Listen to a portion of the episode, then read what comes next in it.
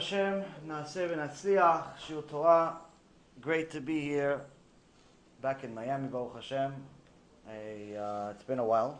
I think that it's been uh, almost two months since I've been here, Baruch Hashem. So, a lot of great shiurim have, have always been done here, Baruch Hashem. Being back is good. We have uh, the Mishnah in Avot, continuing the same Mishnah we've already had for the last couple of shiurim. We are up to shiur number 102. 102 in the series, 102 103? I think 102. 102 in the series, but it's the third Mishnah, it's the third shiur about the same exact Mishnah, which is uh, Hey Yud Aleph, uh, 511, uh, which is the measure for measure, the measure for measure Mishnah, which, as I called it last night, it's the um, it's the uh, Mishnah that's going to eliminate any type of political correctness that you still have left in your system, this Mishnah eliminates it. And the reason why is because most of the political correctness in the world is because we simply don't want to hear anything bad. You know, no one wants to be the bearer of bad news, no one wants to hear the bad news. Uh, and when you start telling people that Hashem runs the world uh, with a strong hand sometimes, and bad things that happen to the world actually have a reason, people don't want to hear it. You know, they, they always want to blame some outside factor. They want to blame something else. Happenstance, bad luck, Yetzer Hara, the, uh, the, the non-Jews, the evil people, they, uh, whatever, whatever they would, you know, whatever they want to blame it at, they always want to blame somebody. But Hashem says that there's nothing other than Him. There's nothing other than Him. Meaning, in essence, technically the only thing that exists is Him and even the creation is part of him. So to say that there's an outside power that's causing anything in our life, whether it's good or bad fortune, whether it's a cure or a disease, whether it's happiness or sadness, anything that's influencing, uh, to say that anything is other than Hashem is a form of heresy and technically avodah zarah, idolatry. Uh, so this Mishnah specifically is telling us a little bit, not obviously there's a lot more to the details, but a little bit about why punishment comes to the world at large. Not just specific issues to a specific person per se, but general. Why do tsunamis happen? Why do wars happen? Why does a drought happen? A famine? A massive amount of disease? You know, things that are very, very difficult for people to deal with. The most common question today by people that uh, decide they don't want to believe in God, you want to call them atheists, you want to call them uh, reform, you want to call them whatever you want to call them, fools, whatever you want to call them. People that, in essence, decide that they're going to spend their life uh, going to war with God. The number one question that they have if they're Jewish, and even if they're not Jewish, is if God is so great, where was he during the Holocaust? So, this is a very common question that unfortunately even religious people ask. It's not just non religious people, it's not just atheists, it's not even just people that don't know anything, it's people that are supposed to know. They say, if God is so good, where was he during the Holocaust? But this also means that if they ask that kind of question, it also means that they haven't learned very much. And whatever they learned wasn't enough to give them the answer for something that's technically very, very simple. Because it says it in the Torah. When Am Yisrael sins, Hashem punishes. So meaning that the question, if the question is, where was God during the Holocaust? The answer is, what do you mean, where was he? He was the one pressing the buttons. To think that Hitler, Yimach Zichro, or all of his evil uh, soldiers and, and, and uh, sergeants and employees and so on had the ability to do something outside of the power of Hashem is a form of heresy. You're not allowed to believe such a thing. So even though we don't want to believe that God also brings bad to the world, the reality is is that it's the only way to believe in the God of Israel is to believe that he also brings the bad to the world.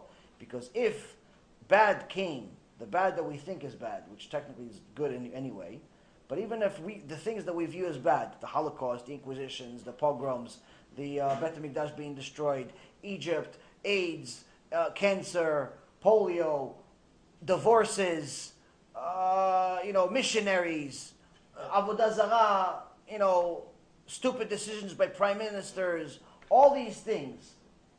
If we think for a moment that someone else brought them, that chas v'shalom would mean that there's an outside power out other than God. There's another God. It's against the notion, the, the, the foundation of monotheism, to believe that any other power brings anything. And that's what people fail to understand. And by people, I mean literally everyone. It's Jews, non Jews, anyone that separates God's powers is a form of idol worshiper, even if he has a long beard and a hat and everything else. So, the this Mishnah, before I answer your question, this Mishnah summarizes just seven different things, major things that happen in the world, have happened and unfortunately continue to happen, and a reason for them, according to Hashem. The reason for them, why they happen, so no one ever has the uh, excuse to ever say, oh yeah, the tsunami that happened, yeah, it was because of the earthquake. No, it wasn't because of the earthquake. The earthquake was the way that Hashem made the tsunami seem natural. But the one that made the earthquake is Hashem. Oh, the, uh, the building uh, exploded. Uh, it was because a plane or a bomb or something hit it. No. Yes, that's the way that Hashem runs his world, where he makes it seem natural that a plane or a bomb or whatever happened in the building caused it to, to collapse, but in reality it was Hashem. Oh, the, this, the guy had uh, intimate relations with a monkey and that brought AIDS to the world. It actually says in the Gemara, it says in the Torah. Yes, but that's not necessarily the reason why Hashem made that horrible affair between a man and an animal spread into a disease that's killed millions and millions of people around the world for, for the last couple of uh, uh, decades. You understand? So it's always the source of everything is always Hashem. And this Mishnah is telling us that if he runs the world and he literally to such an extent that all the biggest things that you would naturally think are an outside power or something that happens on its own or something like that, if he's running them, then obviously he's also running the minor things, the small things. So before we continue, you had a question. Yeah. Um,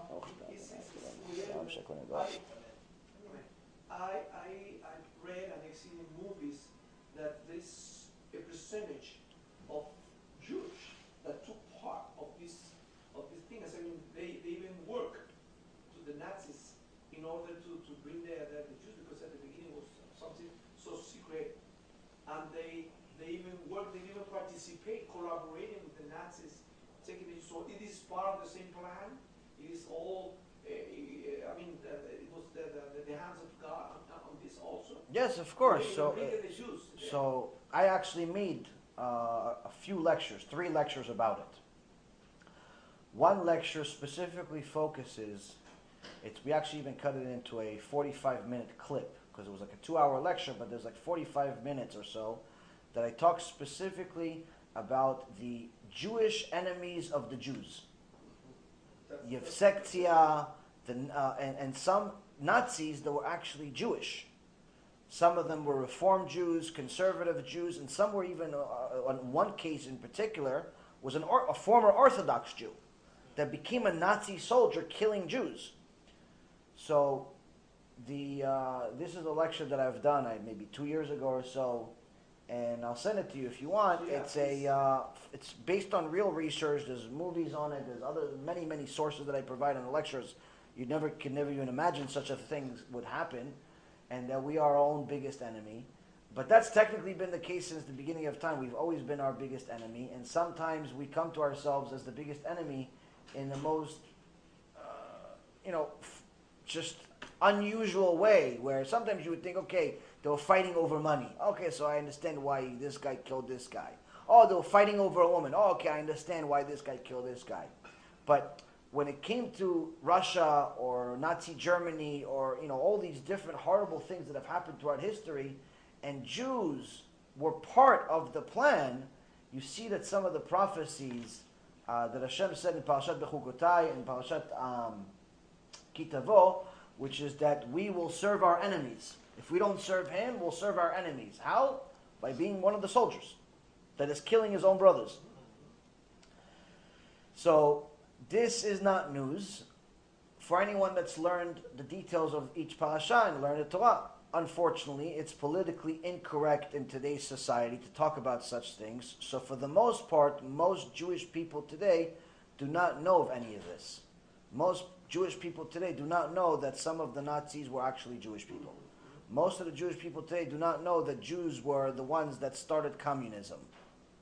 Uh, it, most Jews today don't know that we've been our own biggest enemy since the beginning of time.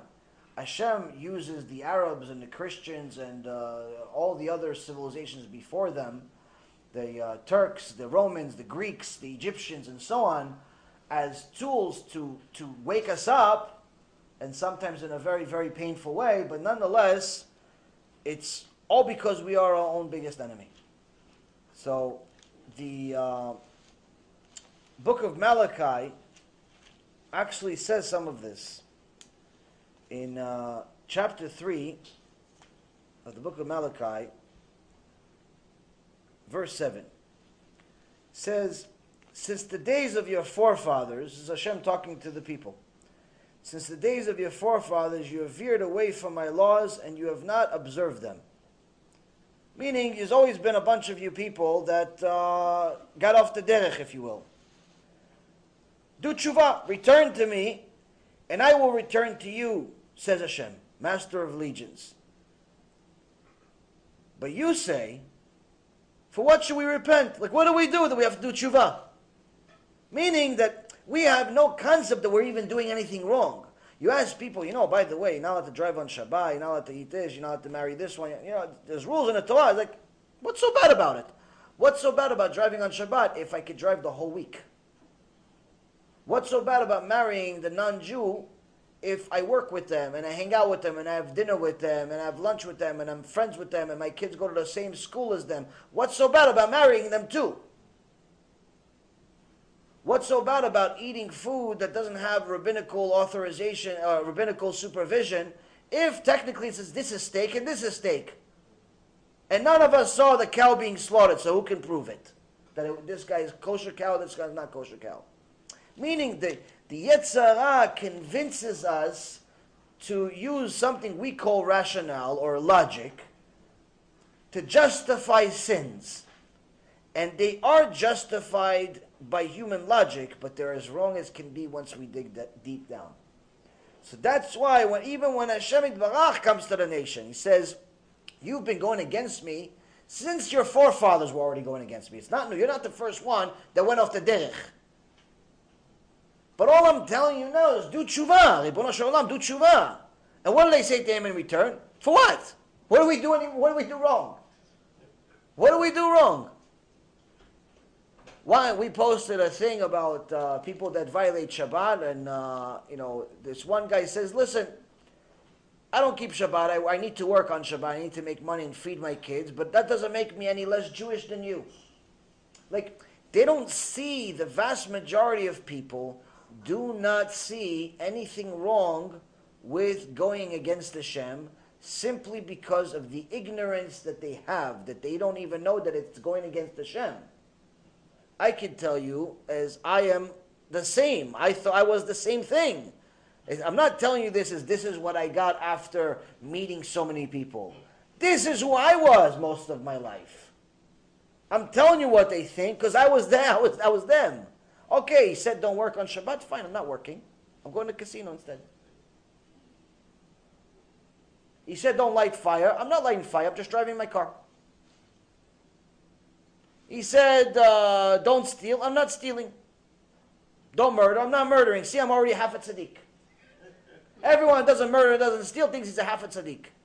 Or full tzaddik. So, Hashem, Hashem comes to Am Yisrael, says, do tshuva. They say, For what? And Hashem responds, Should a person steal from God as you steal from me?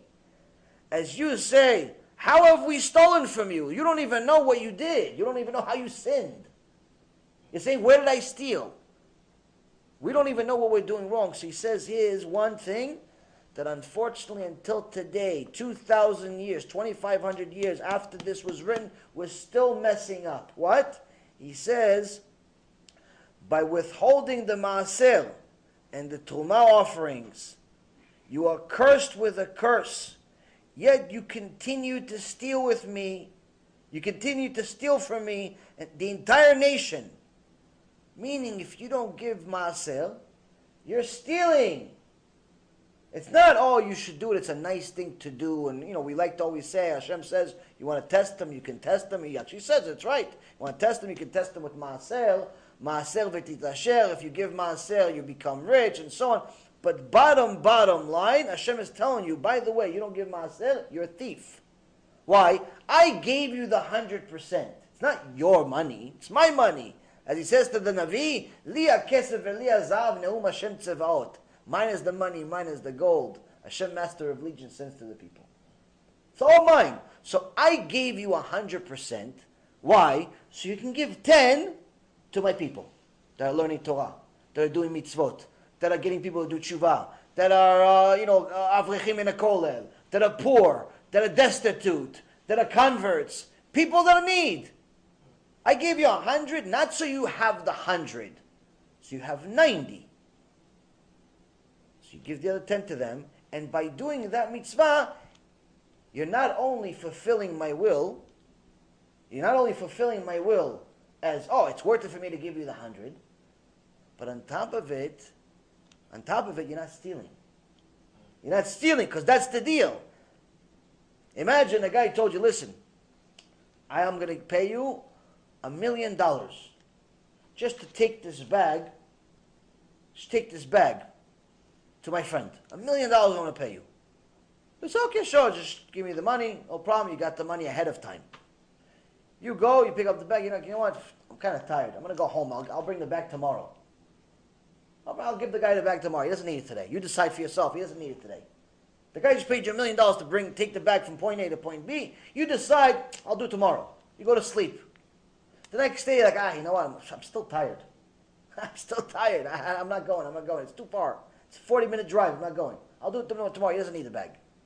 And eventually, after a while, you start, you know what? He's not using the bag, so let me use the bag. He's not using the bag. I didn't give it to him yet, so let me use the bag. You start using the bag. Another few weeks pass. The guy calls you. Hey, listen, no, no, my my friend didn't get the bag yet. I paid you the money. I gave you a million dollars to just to give the bag from point A to point B. A million dollars I gave you. He goes, listen, you got to give him another bag. What do you mean I got to give him another bag? He goes, I'm using it but I paid you a million dollars to give him the bag. I paid you a, a, ton of money just to do one small thing for me. I'm sorry. It's mine. It's my bag now. He has to get another bag. This is as ludicrous as can be. That's us, though. That's us. People that are stingy and don't want to give maaser because, oh no, I don't have enough money. My, the amount of money that I have is just enough to cover my bills. The amount of money that I have is just enough to this. What am I going to do? I'm going to starve. I'm to this. I'm to this. It only shows you have no emunah whatsoever in Hashem. It only shows. Why? Because you're still thinking that you're the one that made the 100%. You're the one that made the money. That Hashem somehow, somehow he messed up the math. He only gave you just enough for your bills, but not to give maaser.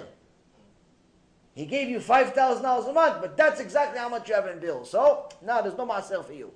People always ask, well, should I, am I still obligated to give maaser? All the money that I'm spending is exactly what I need. I said, it's never going to change. All the money that you're spending is exactly what you're going to need. If you give maaser, you don't give maaser. Why? The more money you make, the more money you're going to spend. Just because you're making 4000 a month now, you think, no, no, once I make 5000 I get a raise, then I'm going to give maaser. Once I get, once I make 6000 then I'm going to give maaser. Once I make 10000 I'm going to give maaser. I'm going to million. I bet if you're not giving maaser on little money, definitely for sure you're never going to give maaser on big money. Never. It's never going to happen. And the reason why is because it's a lot easier to give maaser on small money. It's a lot easier if you made five thousand dollars to give five hundred bucks than if you made fifty thousand to give five thousand. And if 500,000, it's much more difficult to make to, to write a check for 50,000. And if you made 5 million, it's much more difficult to write a check for 500,000. Why? You didn't train yourself when you had small money. The whole point of why Hashem takes you and He doesn't make you rich overnight most of the time is simply because He's trying to train you. But if you didn't train yourself with small money, you're not going to succeed with big money. Having big money is a much bigger test than having little money. So the point is, Rabotai, is that Hashem Yitbarach says that we are failing the simplest of all tests. The simplest of all tests. Why? Because it affects our pocket. As soon as it affects our pocket, it affects our brain, affects our logic. We don't want to hear it anymore. No, you're too stringent. No, you're too this. No, you're this. No, you're that. People start going against the Torah. Why? As soon as it affects their pre existing beliefs. And this is the same thing with Shabbat, Taharat Mishpacha, with wigs, with everything, with all of the, the entire Torah. If it doesn't agree with your natural logic, you're automatically you're going to reject it. Unless you learn Torah and you're looking for the truth. So, the issue that we have today is that a lot of the truth that we have is against people's logic. Because when you're telling people that technically the biggest criminal against Am Yisrael is ourselves, as the Torah states time and time again, and of course, the goyim are not absolved of their sins. Of course, they're going to be punished. No one should ever uh, think for a half a moment that we agree with anything that they did. Of course, they're all going to be punished and are being punished for it. But the point being is that it's all in the hands of Hashem. And Hashem says the only reason why all of these are happening is because you are not doing what I said. That's the reason. So don't think that this guy that drowned in some ocean, he just drowned because there was a tough day or something in the ocean. There was a wind.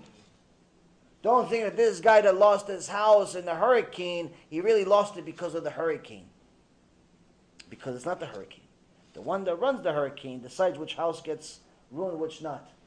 And the reality is, Rabotai, that anyone that even pays attention to the world around them would understand that the fact that you wake up every morning already is a miracle. Why? almost 20 million people die every single year. Every single year, almost 20 million people. Okay, you're talking about a couple of hundred thousand people don't wake up every day. You know, a couple of hundred thousand people is. I mean, you're talking about you're filling uh, a, you know, a city. A city of people don't wake up every day. You understand what that means? A couple of hundred thousand people don't wake up. They go to sleep, they don't wake up. A couple hundred thousand people, they go to work, they don't come back home. They go on vacation, they don't come back from vacation. They go on a plane, they don't land. Do you understand what that means? You wake up in the morning and say, Modeh fanecha, as if like it's a given. Thank you, uh, yeah, what's the big deal? I woke up. You know what a miracle that is? 200 people, 200,000 people died that day. And we just take it for granted. We don't realize how lucky we have to be alive. To be alive, to be alive. Forget about if you have money, you don't have money. If you're married, you don't have married. You're, you're single, you're this, you're happy. You're not. None of that stuff matters yet. We just woke up. And you, when you wake up, you, what are you saying to Hashem? Thank you, Hashem, for giving me another chance. Meaning, I'm not one of the 200,000 people that died today. Do you understand what kind of fortune you have already? But we don't, we don't, our brain doesn't work that way. Why? Because our brain is constantly cluttered with nonsense. That the Yetzer tries to put us to focus, focus on your job, focus on money, focus on the stock market, focus on the girl that's walking across from you, focus on the guy that looked at you, focus on this one, focus on everything else but the truth. And as soon as somebody comes and tells people the truth, why being so negative? Why so pessimistic? Why saying Lashon Hara against Am Yisrael? How dare you say such a thing? Do you know that if Moshe Rabbeinu came to this generation, they would not allow him to even forget lecture. They wouldn't even let him pray in any shul in the world today. Pray, pray, forget lecture. Pray, just to go pray. Pray with them. They wouldn't let him pray. You're too charidi for us. You're too, too much. You're too religious for us. You're too religious for us, Moshe. Moshe, Kodesh Kodeshim. David HaMelech showed up to this generation. Tell him, no, David, you got to start your own shul. Rabbi Akiva wants to show up to a yeshiva. I want to learn. I'm 40 years old. I don't know anything yet. Before he's Rabbi Akiva, we're just Akiva. I'm sorry, sir. It's too late for you. Go become a farmer. It's like, I'm already a farmer. Okay, so you're in the right place. No, but I want to be Talmid Chacham. I want to learn some Torah. I want to know Aleph Bet. I'm sorry, sir. You're too old for us. There's no teachers for people like you.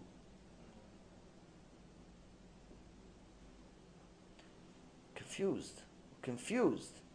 So the prophet tells us that the biggest problem, the biggest problem,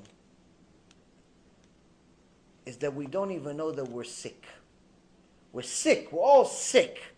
Some are sick because we have desires for something that we're not allowed to have. Some were sick that we have things that Hashem Hashem take us to away from God in different ways. All of us have something.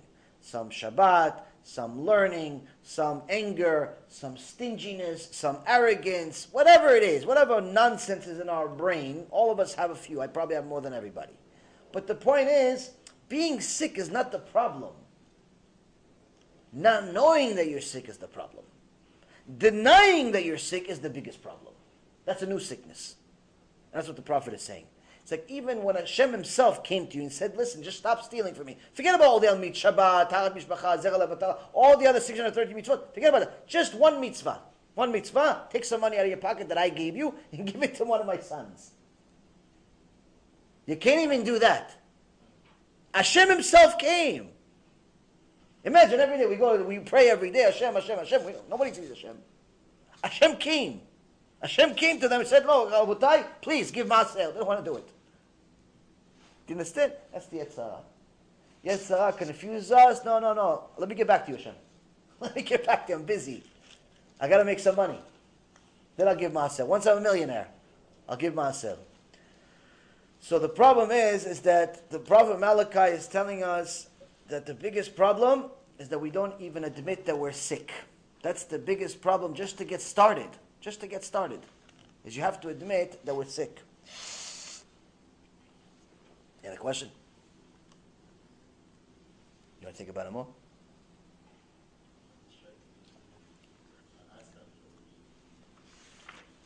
So now, the Mishnah continues,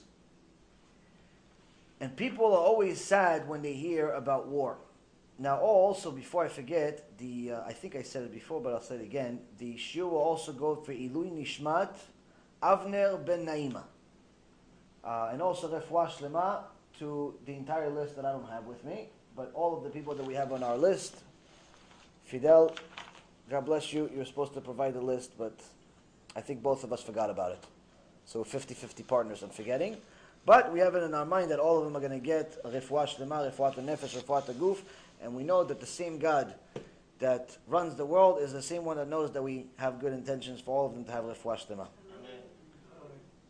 So now, the same Mishnah reminds us that Hashem runs the world, and that includes some of the things we don't really like to talk about, we don't like to hear about, we don't want to deal with. Yesterday we talked about how pestilence, dever, comes to the world it's a uh, something that kills many people, unfortunately. But now today we have something that kills even more, and that's war. So why does war happen in the world? Now, the Sfarim HaKadoshim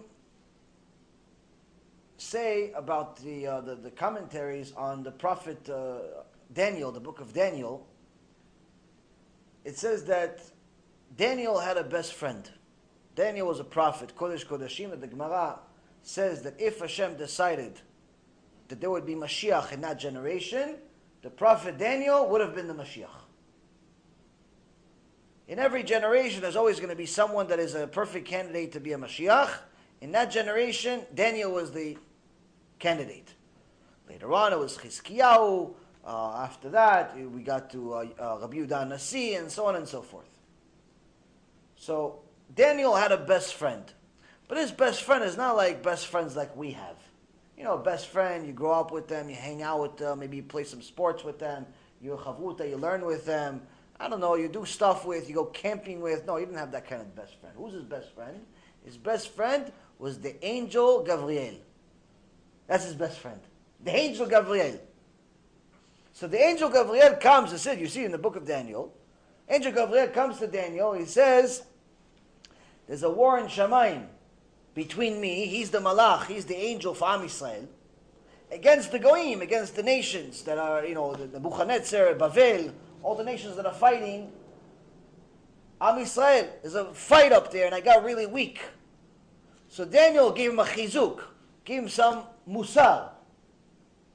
And the, and the angel Gabriel tells Daniel, You gave me strength. Now I'm going to go bring my friends, the angel Michael. I'm going to go bring them, Michael. I'm going to bring them, and I'll go beat them up. Now we're going to win. We gave me chizuk, Daniel. Imagine, a human being, flesh and blood, gave chizuk to an angel. But from here we also learn that before there's, before there's a war in this world, the war initially begins over there. War begins in Shemaim.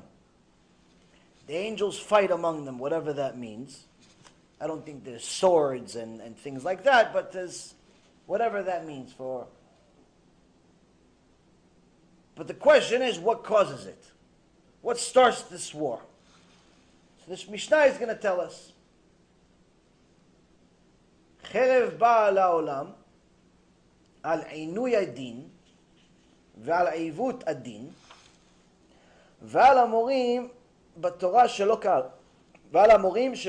בתורה שלא כהלכה. It says a sword of war comes to the world. Why? For delay of justice, for the perversion of justice, and for rendering decisions that are contrary to Allah. Now you would think, okay, these are three things that pretty much happen every minute in today's world. You're telling me that this is this is what causes war? Yes. Now it's not always war where there's atomic bombs and tanks and so on. It could also literally mean a terrorist attack. It could mean a fight with just a Hamas sending 4,000 missiles at Israel without actually being a real actual war. But the point is that for all of those people that spend their hard earned money, their hearts and souls supporting IDF, the Israeli Defense Force, and anyone that helps them, you'd be better off getting Am Yisrael to do kiruv. Because all the missiles in the world can't help those IDF soldiers more than God can.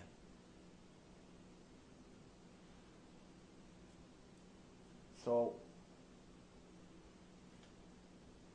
now we're going to delve into what does it actually mean? Why would delay of justice or perversion of justice or making the wrong decision on halacha and publicizing it, why is it such a bad thing?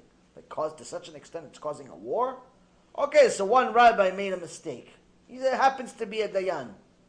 He decided that, you know what, we have a case, uh, I, I'm not ready to decide. Come back next week, come back next month, come back next year.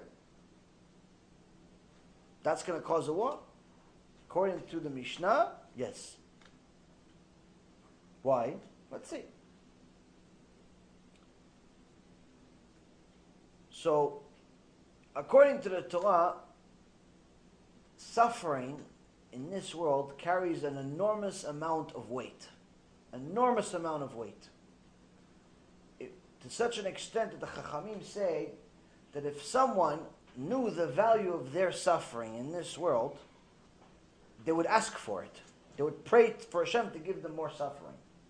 Because of how valuable it is in comparison to the next world. Suffering for some, you know, some, somebody makes sins, they have to suffer for them. There's no, there's no suffering without sin.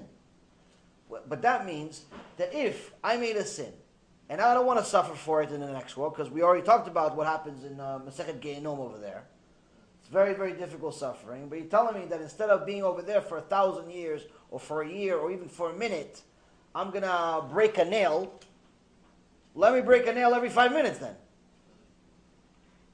Or instead of being there, suffering there for a week, I'm going to break a foot, or lose some money, or somebody's gonna make me cry, or whatever it's gonna be. That's gonna save me from that.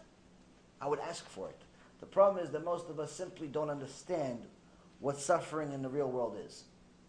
So we don't ask for suffering here, and we don't want suffering over there. And when we actually have suffering here, we're so confused of what it is, we start complaining to God about it. Not realizing that technically it's a gift. If we truly understood what suffering is, we'd realize it's a gift from Hashem. Now, we're not in the point where anyone here is, uh, or at least I don't think anyone really in this generation, other than Gedolei HaDor, is at a point where you can start praying for suffering. You don't need to pray. But what the prophet Jeremiah is trying to say is at least stop complaining.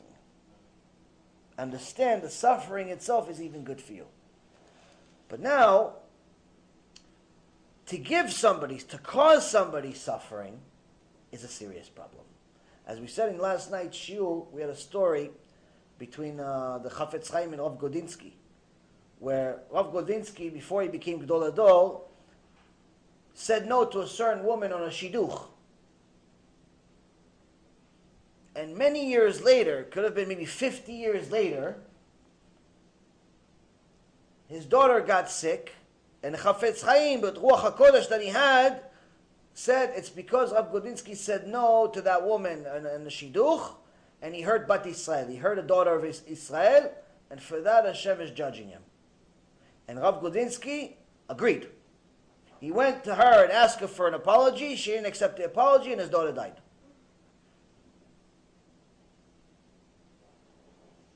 And and, and Chafetz Chaim, when they asked him, how come you're not praying for him? How come you're not trying to like, you know, ask for Hashem for mer- you know, for some type of mercy for, for the Gadol HaDor of Grodzinski? Chafetz Chaim agreed that he's bigger than him, bigger than the Chafetz Chaim. Why don't you pray for him? He says to the people, "What do you think? It's so simple to just go and ins- uh, uh, uh, you know, uh, insult or hurt, offend. More better word is offend." Abat Israel and just get away with it?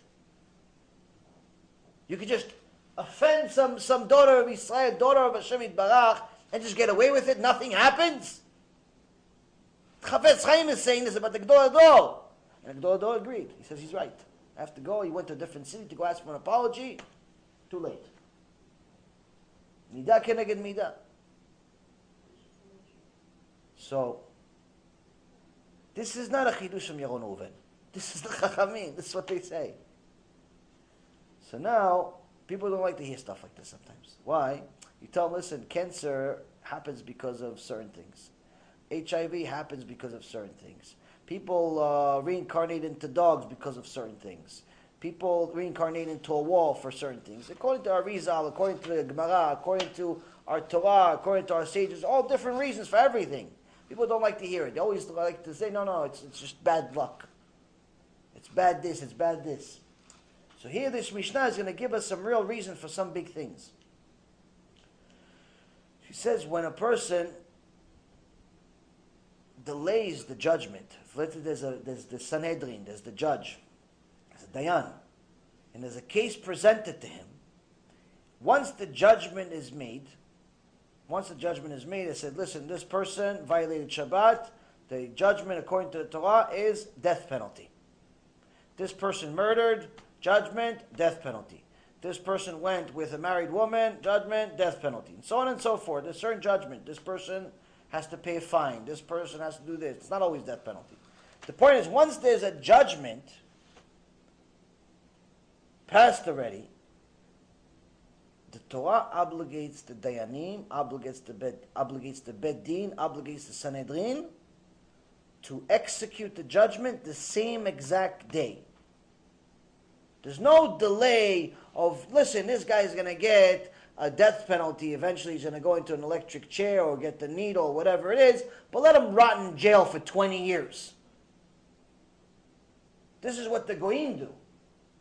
There are entire prison cells in the United States and in different parts of the world, but specifically in the US, that literally have death row, meaning it's a bunch of people that there was judgment already against them. They decided that these people have lost their right to live.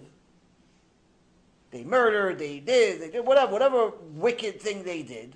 That's it. We're going to kill them. We're going to remove them from the population because they're a danger to the world. So instead of killing them because you know they're dangerous, what do they do? They let them rot in jail for 10, 20, 30 years, five years, even one minute. And they think, oh no, it's a good thing. But the reality is that it's not a good thing. Why is it not a good thing? First and foremost, there's always a small chance that the person can escape. If you've already decided that he's a danger to society, why keep him alive? If he can escape and go back to being a danger to society, or even the cellmate next to him, why? What's if you've already concluded he's a danger to society? Why? What, what's what's the delay for? What does it serve?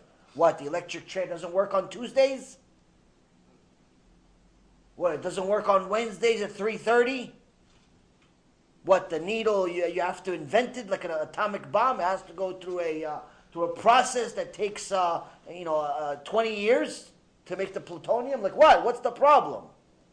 So that's first and foremost. If, he's if you've already convicted him and prove that he's a danger or she's a danger to society to such an extent that they must, they've lost their right to live, what's the delay for? Second, even worse, according to the Torah. The guy that actually has lost his right to live, we have no right to cause him additional suffering. He made a crime. He suffers for that crime. He murdered. He suffers for that crime. There's no right for us to punish him for something he didn't do. So now the Torah says and Rabbeinu Yonah, Rashi, the Rambam, in Hilchot Sanhedrin 12.4, specifically talks about this. That once a person knows, oh, once a person knows that the judgment is against him, he has committed murder, he has violated Shabbat, he, whatever he did, and according to the Beit Din, that's it, he has lost his right to live you keeping him alive for an extra minute is causing him an extra level of suffering. Why? He doesn't know when he's going to die. He's ready now. Okay, I got judged. I'm miserable. I don't want to die. But bottom line is, okay, so now every day he doesn't know what's going to happen. Every day he lives like, oh, today, today is the day, tomorrow is the day. He doesn't know. He's suffering extra. What is this like? How is it mentioned in the Torah? The Gemara in Masechet Shabbat, page 96b, all the way continues to 97a. It says that Rabbi Akiva says the Mekoshesh Eitzim. The Mekoshesh Eitzim was the gatherer. The gatherer, the one that violated Shabbat for the first Shabbat in history, the first violator of Shabbat in history. Just who was he? The Torah calls him Mekoshesh Eitzim, the gatherer. So Rabbi Akiva comes and he says, Mekoshesh Etzim, Tzlofchad Shmo. His name is Tzlofchad. His name is Tzlofchad. So Rabbi Yehuda comes to, uh, to, uh, to Rabbi Akiva. He says, Rabbi Akiva, whether you're right that it's Mekoshesh Etzim is Tzlofchad or you're wrong, you're going to have to pay the din for that. Rabbi Akiva he says, You're going to be punished for it, he says to him, for saying it's Tzlofchad. Why? He says, If it's him, if it's Tzlofchad Bemet, the Torah called him Mekoshesh Etzim, they called him the gatherer. So obviously the Torah is trying to hide his name. If the Torah wanted us to know his name, it would say, Ish by the name of Tzlofchad. You uncovered what the Torah was hiding. Why? What gives you the right? But if you're wrong, and it's not really Tzlofchad, because Tzlofchad we learn later on is tzaddik. He died in the desert.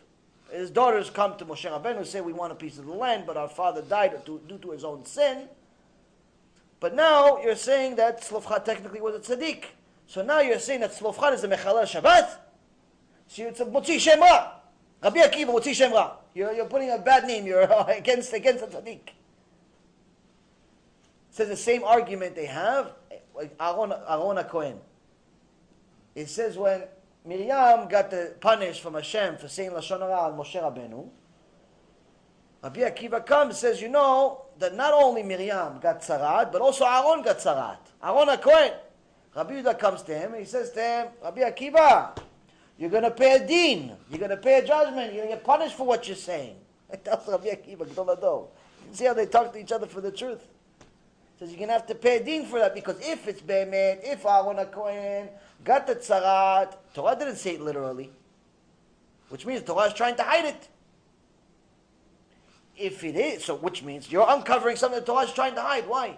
What gives you the right? But if he really didn't do it, he didn't get tzarat, you're saying he got punishment, Motzi Shem Ra. Moshe Shemra against him, Motzi Shem Ra against Hashem. Meaning, what we're learning from here? Learning that you can't just say stuff. You can't just say stuff, this sounds good. This is a good story. This is a good chidush because it makes sense to me. It has to be mamash. So what's the conclusion of this debate between them? Rabbi Akiva says, I got this from Ayavod. I got this from my teachers. And my teachers, Rabbi Eliezer ben Hurkanos, can go all the way to Moshe Rabbeinu. Meaning, it's not me. It's Moshe Rabbeinu said it. Moshe Rabbeinu said it's Tzlofchad. Moshe Rabbeinu said Aaron Cohen got it. So don't worry. It's not me. I'm not getting Baruch Hashem. I don't have to anything to worry about. But here we see that even to say something against the Ben or Bat Israel carries a lot of weight. So now, when Tzlofchad, the Mekoshesh Etzim, the gatherer, violated Shabbat, says in the book of Numbers, Bamidbar, chapter 15, that the children of Israel were in the wilderness and they found a man gathering wood on the Shabbat. Those who found them gathering wood brought them to Moshe and Aaron and the entire assembly. They placed them in custody, they put them under arrest. Why? For it had not been clarified what should be done to him. Meaning they didn't know what's the punishment, what's going to happen. He's technically a tzaddik, he violated Shabbat. It's only the first Shabbat after we got Matan Torah.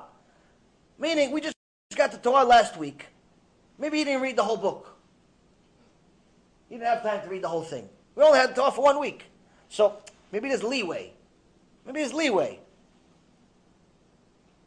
So Moshe goes to Hashem and says, What do I do with this guy? The next verse says, Hashem says to Moshe, The man shall be put to death. The entire assembly shall pelt him with stones outside of the camp, meaning the worst possible death penalty in front of everyone, by everyone.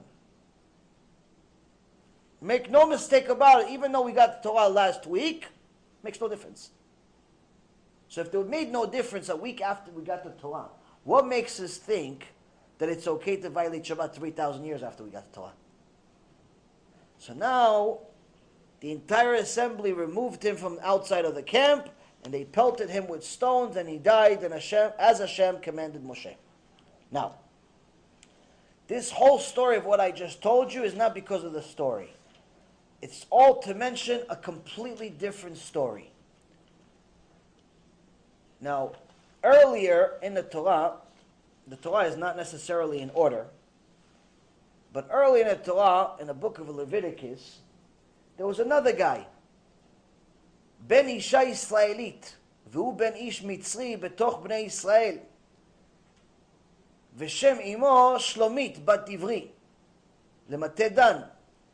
He says there was a son of an Israelite woman that went out, and he was the son of an Egyptian man. And later on it says this uh, the name of his mother was Shlomit, the daughter of Divri in the tribe of Dan. So there's a certain man in chapter 24 of the book of Leviticus, Vaikra. He says this person, his father was an Egyptian, which the Chachamim explained that this actually his mom was raped by the Egyptian in Egypt. And he was the son out of this unholy event. So now technically he wasn't part of any of the tribes. Why? Because his father was an Egyptian. His mom was a tribe of Dan, but you don't pick the tribe based on the mom. So he came to the tribe of Dan. He said, "Okay, I'm a one of the one of the tribe of Dan." He goes, "No, you're not. Your mom's a Dan, but we don't pick based on the mom. Based, we pick based on your dad. Your dad is uh, Egyptian. Sorry." So he didn't know where to go. He got so angry, and it says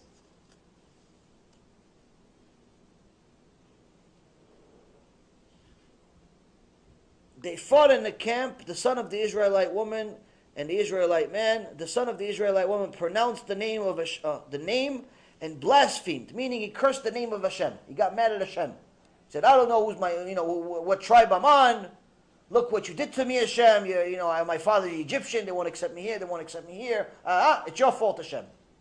He cursed the name of Hashem. So they got him. They arrested him. They brought him to Moshe Rabbeinu.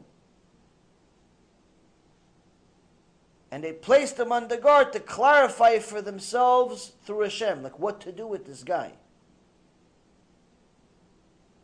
Hashem spoke to Moshe, saying, Remove the blasphemer to the outside of the camp, and all those who heard shall lean their hands upon his head. The entire assembly shall stone him.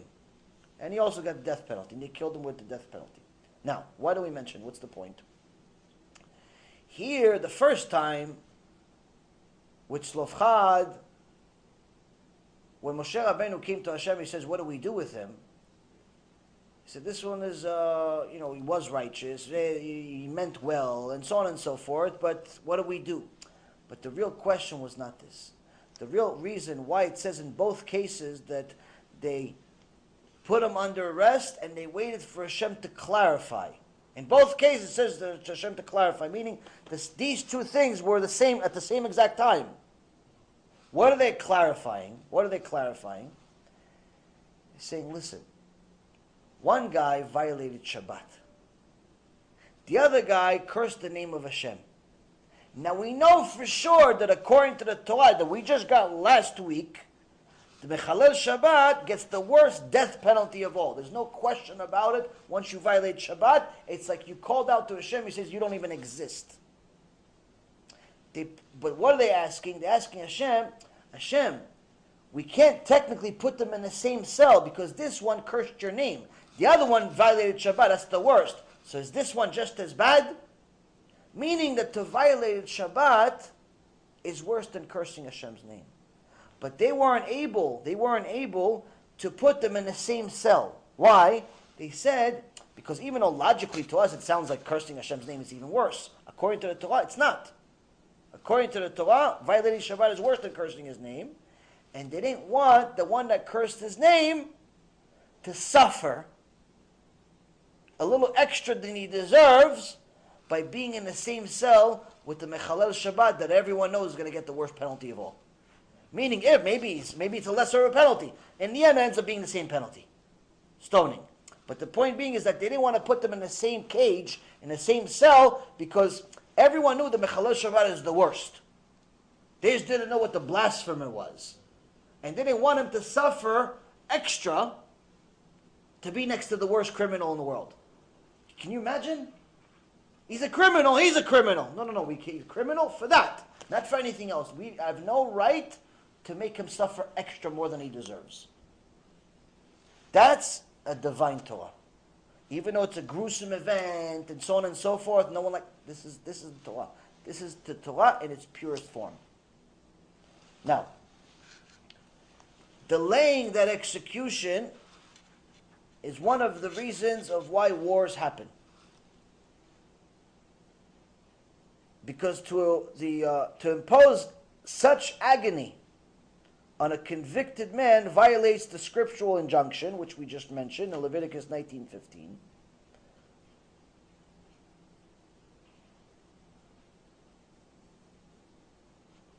Because true justice, the Rambam says, entails fair treatment even for the criminal. Even for the criminal.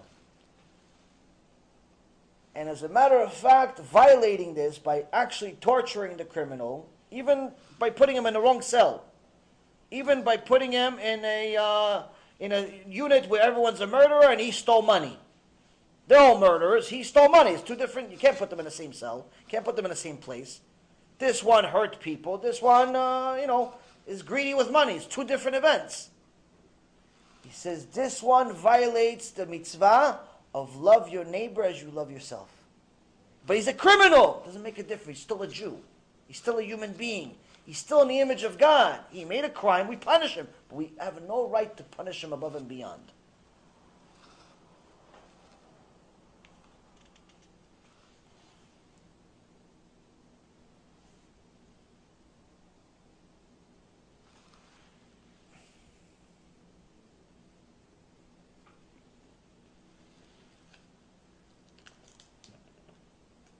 the issue with bad judges, it's not a, it's not a new thing, unfortunately. It's always been around. There's a lot of jokes about it. Where there was one funny story, there was one Dayan that everyone knew was a criminal. The way to win a case in his room, in his courtroom, was to bribe him. But since he his gava was as big as his courtroom, he didn't want to take the money directly. So what he would do is before before every uh, case, he would always leave his boots outside of the courtroom, his special judgment boots. The right side, that's the prosecutor. Left side, the defendant. Whichever boot, he, once he puts his foot into the boot, whichever boot was stuffed with more stuff in it, that's the one that won. Didn't make a difference, guilty or innocent. Your guilt was based on which boot. One day, the defendant knew this is the way the system works, so instead of putting cash in there, he put a bunch of rocks in there. Now the guy, the judge doesn't know, he doesn't check. He only checks after the case. He puts his foot in, wow, it's hard, heavy, his foot can barely move it. Ah, this guy really is innocent. This guy really is innocent. He gives it, uh, oh yeah, innocent, innocent, innocent. He goes back, he's looking forward to collecting the diamonds and jewels he has in his boot, only to find out it's full of rocks. He says, You see what kind of criminal, dishonest people I have?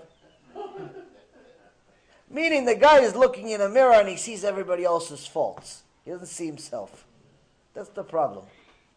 That's the problem. So now, the Masechet Shabbat, page 33. Talks about delaying of judgment.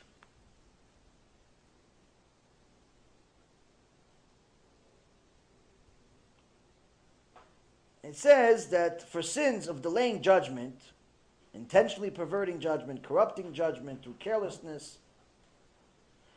invasion comes to the world, meaning Hashem Achem, the uh, invasion of Eretz Israel comes, also due to neglecting of learning Torah. Plagues come to the Jewish people, Hashem Achem, famine, pestilence, meaning much worse than what we're already reading. But Gemara gives more details. Food will be in short supply, vengeance, and so on.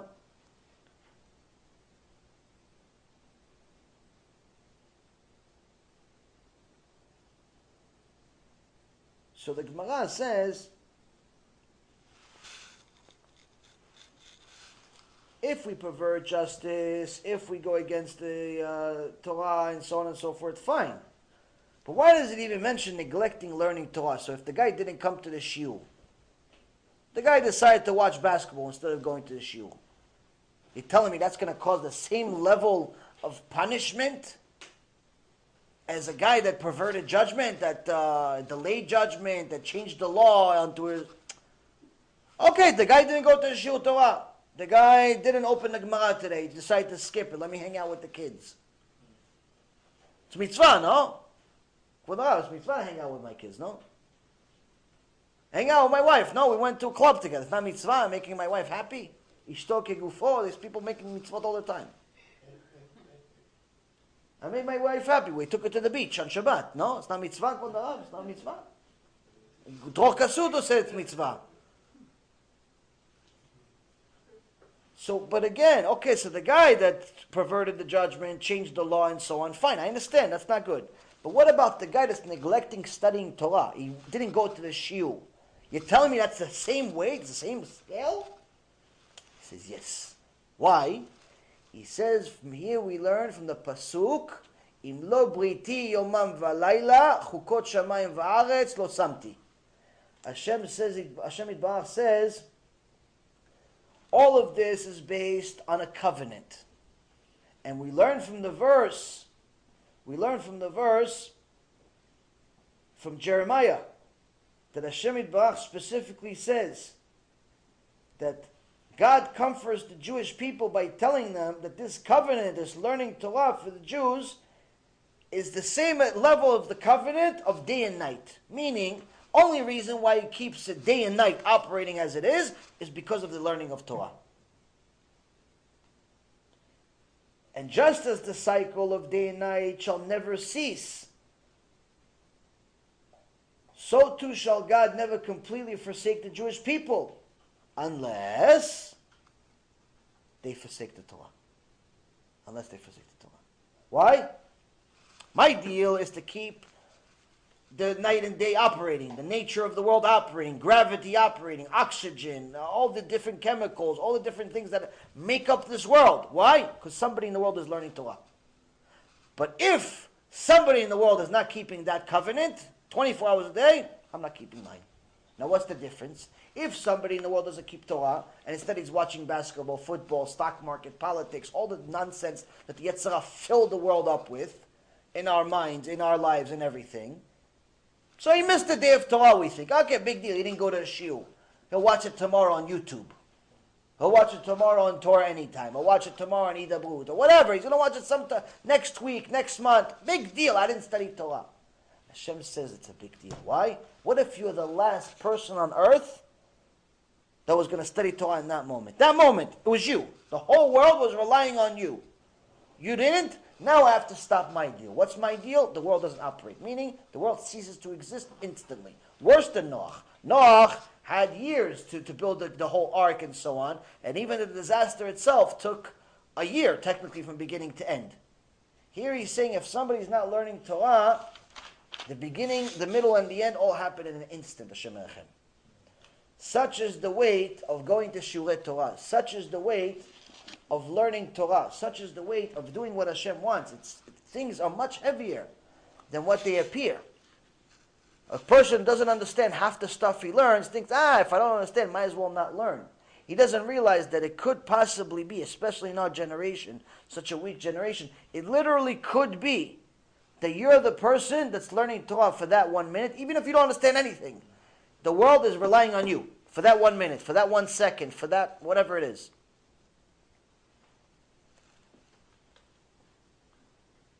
And that's why studying Torah, it carries the same weight as some of the other things mentioned.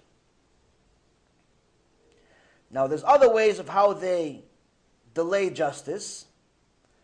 The uh, Berama says that also the crime of this, this crime is when a judge refuses to sit on a case. He says there's a case, but it's a mafia boss. It's a mafia boss, and he knows that if he, he knows he's guilty, he knows the guy's a murderer, he knows the guy is a criminal, but he knows that if he votes that he's uh, you know against him, most likely his whole family's going to get killed the next day. He says if a, if a Jewish judge in the Beit Din refuses to take seat because he's afraid that a human being will take revenge against him, this is the same thing. This brings war. Why? Because the Torah warns you shall never tremble before any man. You're not, you have no right to ever fear any man, whether he's the president of the United States or of Hamas or of Iran or of anything. If he's 90 feet tall, two feet, it doesn't make a difference. You're not allowed, you have no, it's, it's against the Torah to fear any human being. Now, what about the kavod you give to the big rabbis in the world? That's kavod for the Torah they own. They learned. They toiled. You're not giving the, the kavod to the person. You're giving the kavod to the Torah he possesses. Two different things.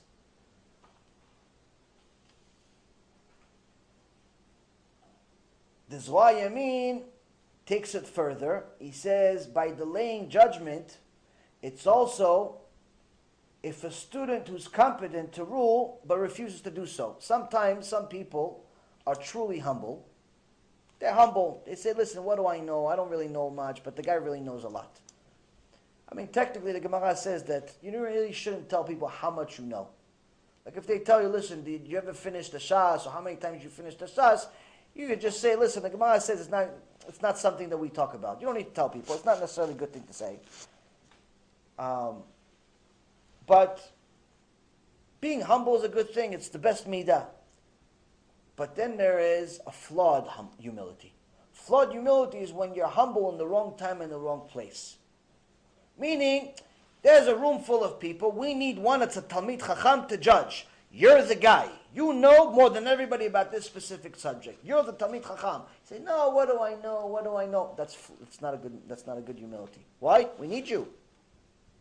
At this moment, you're the, you're the Ish. You're the best of the best. Makom ish, ish. You're the one that knows. So that is also a form of delayed judgment. Brings war to the world. Why? You have Torah, you're not sharing it. Because you didn't share it, it's going to create war. It's going to create machloket. Because no one's going to judge. So he's going to say he's right. He's going to say he's right. Everyone's going to fight constantly. Why? Because you didn't want to judge. Because you want to be humble. You think you're Moshe Rabbeinu, but in reality you're more like Korach. Even worse, even worse, the Yamin says, Talmid shelo le'orah an unqualified student who decides to rule instead. Even worse than the guy that's qualified and doesn't want to rule is somebody worse. Someone's not qualified, he doesn't know anything, but he decides, yeah, by the way, guys, I think you're allowed to, uh, or in fact, I know you're allowed to smoke marijuana right before you learn Torah. It's if it's good for your brain, like this Dor Kasuta said. I can't get over it, Mamash. I can't get over it that someone that calls themselves a rabbi, a religious Jew, uh, anything, would tell people to go smoke marijuana before they study Torah. I just it, it cannot enter my mind. I don't understand. I don't understand. It's it's just something. It's like I feel like every time I hear it, it's like my like I got stupider because of it. I don't understand. How could such a person do such a thing? Do you know what kind of responsibility you're taking on your shoulders? Every single person that's going to listen to this imbecile say such a thing says, okay, see, he's smoking a, a marijuana while he's uh, reading Parashat Shavua. Like, do you know what kind of responsibility you just took on your head? You created a war in the world. You created a machloket. You went against Rabbi Moshe Feinstein. You went against the entire Torah with the stupidity you just created. And not only that, they highlighted, they make a clip out of it with, uh, with subtitles in case you couldn't understand his speech. They wrote it for you also. This brings war to the world. This brings war to the world. So, it's lo pashut, it's lo pashut to just go out there and tell people yes, no unless you know the answer for sure, you should never say yes, no. Not yes and not no. Why? It's a problem. They may use you as the rabbi. Uh, but I'm not a rabbi. It doesn't make a difference. They asked you a question, you answered it, you officially became their rabbi. Don't answer if you don't know for sure. Why? Life and death.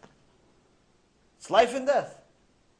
The guy says, Oh, am I allowed to uh, make uh, tomato sauce on Shabbat? You say yes. You just killed him. You just killed him. You officially killed him. The guy's a violator of Shabbat every Shabbat for the rest of his life. Because you're not allowed to make tomato sauce on. You're not allowed to grind tomatoes on, Shabbat. Now you told him yes. He's never going to ask you again. You're never going to double check again. You may never see him again. But he's going to grind tomatoes every Shabbat for the rest of his life. And his wife is going to do it. And his kids are going to do it. And the grandkids are going to do it. And you're going to have 10,000 people violating Shabbat. Why? You said yes because you weren't really so sure, but eh, sounded okay. It carries a lot of weight. Sometimes I tell people, listen, send me questions as often as you'd like, but just don't expect answers right away.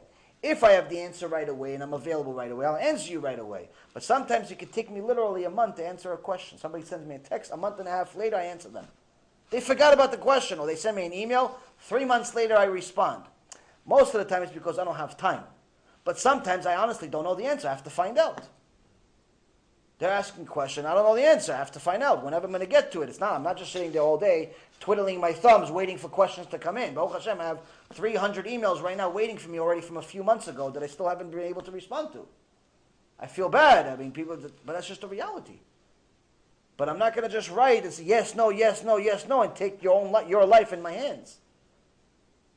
So, if you're going to answer people question, you have to make sure you know the answer for sure. That's why it's also good to provide a source because then you have something to rely on. Because if that person takes that answer and runs with it, Shem if it's wrong. Now, the next thing, it says Val Ivut Adin, perversion of justice. What is perversion of justice? Accepting bribes. Rashi says accepting bribes. Meaning, you aren't scared to judge against the mafioso. Why? You took his bribe and now you know who's going to win. You took a bribe. The Rambam and Meiri include one who vindicates the guilty and indicts the innocent, meaning you made a wrong judgment. You perverted the justice by making the wrong, by simply not delving into it deep enough to make the right judgment. You made the wrong call. You put the guy that's guilty in, jail, uh, in uh, free, and you put the guy that's innocent in jail.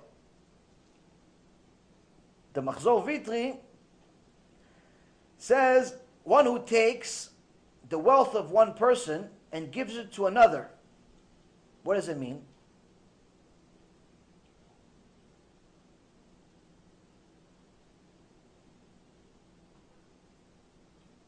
Making the wrong judgment, people make mistakes here and there. But some people take it into their hands and do it intentionally. How? They say there's a lawsuit. One guy is worth a billion dollars. The other guy is in debt a billion dollars. He has nothing. He's, uh, he's, he owes already money to his next Gilgul. He's going to be born again, and next Gilgul still owes money to the same people. Guy's in so much trouble. He lost all of his money. He's got so many bad things happening to him. And something happened between these two, Bochaba. Uh, something happened between these two. And uh, the judge sees, listen, this guy's got a billion dollars. He's got money to burn. He uses money as toilet paper already. The other guy, Miskin, doesn't have food to eat. And what's the whole lawsuit for? It's for a thousand bucks. Nothing. Technically, the rich guy's right. The rich guy's right. But the poor guy, Miskin, thousand bucks to him is all the money in the world. Let's just give it to the poor guy. Let's just give the that. It's not going to affect the rich guy. He's got billions. Thousand dollars what his lunch costs. Let's just give it to the. Let's just give the thousand bucks to the poor guy. Big deal. That's perverting justice. That's judging the tameh as ta'ol and the ta'ol as tameh. Why? You decide you're, you're going to run the world now. Hashem made a mistake. You're going to be Robin Hood. You're going to steal from the rich, give to the poor. Robin Hood, according to the Torah, is a big criminal. But people think he's a tzaddik because he gave from the poor to the rich, from the rich to the poor. Nonsense. Perverting justice. You're trying to manipulate the world. No such thing is ever allowed. Now, the Gemara in Masechet Shabbat, page 32b, says, know the following. If you ever see a generation with many problems, kind of sounds familiar.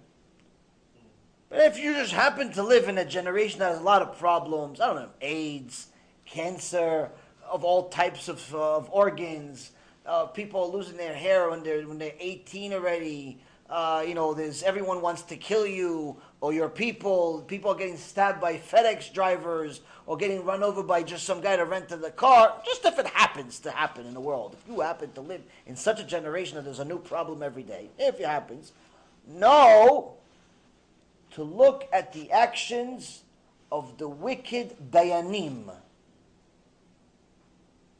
Meaning, problems of the generation because there's some few, could be one, two, three, five, however much it is, not everybody, is a few, Lashain, that are bringing Christian missionaries to their synagogues. There's a few of those. or they write a book with the number one Machtia Rabim in the history of mankind, Pamela Anderson. Like this Shmuley Boteach Rasha. He's not a Dayan Baruch Hashem. But the point is that the, the suffering of the generation,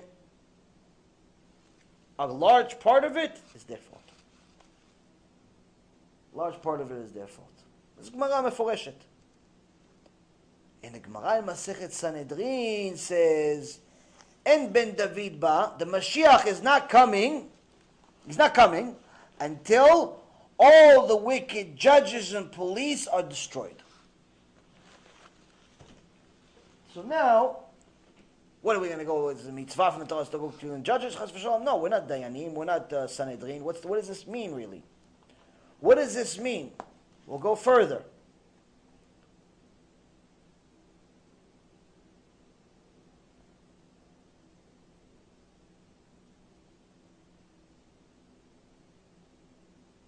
Zohar Kadosh says, Rabbi Shimon, Rabbi Shimon Bar Yochai says, there's a special place in Gehenom for those people who violate Shabbat without doing tshuva, spill clean blood intentionally, meaning waste seed, and pervert the Torah and render judgment contrary to halacha. They pervert the Torah. He says the special, there's there's seven chambers. They have their own section, VIP. Permanent status. Once you go in, you never leave. Shem. Why? Was such a bad thing.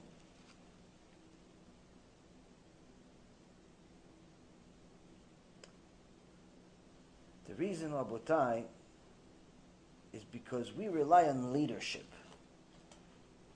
Most people are not learned. In fact, most people think that they're smarter than what they really are. But most people don't know the basics of what they really need to know. In any subject. It could be in Torah, obviously. It could also be in other things. You ask average American who's the vice president, most people are not going to know. What's the capital of the United States? They're not going to know. What's the population in America? They're not going to know. How many, uh, you know, different, they're not going to know most things. Most people just don't know much. Most people are not learned. They're learned about sports. They can tell you the salary cap of every basketball team or football team. They can tell you who's the best player on certain teams in, uh, in, in soccer. They can tell you who's the most famous model in the world and how much she makes or how much he makes.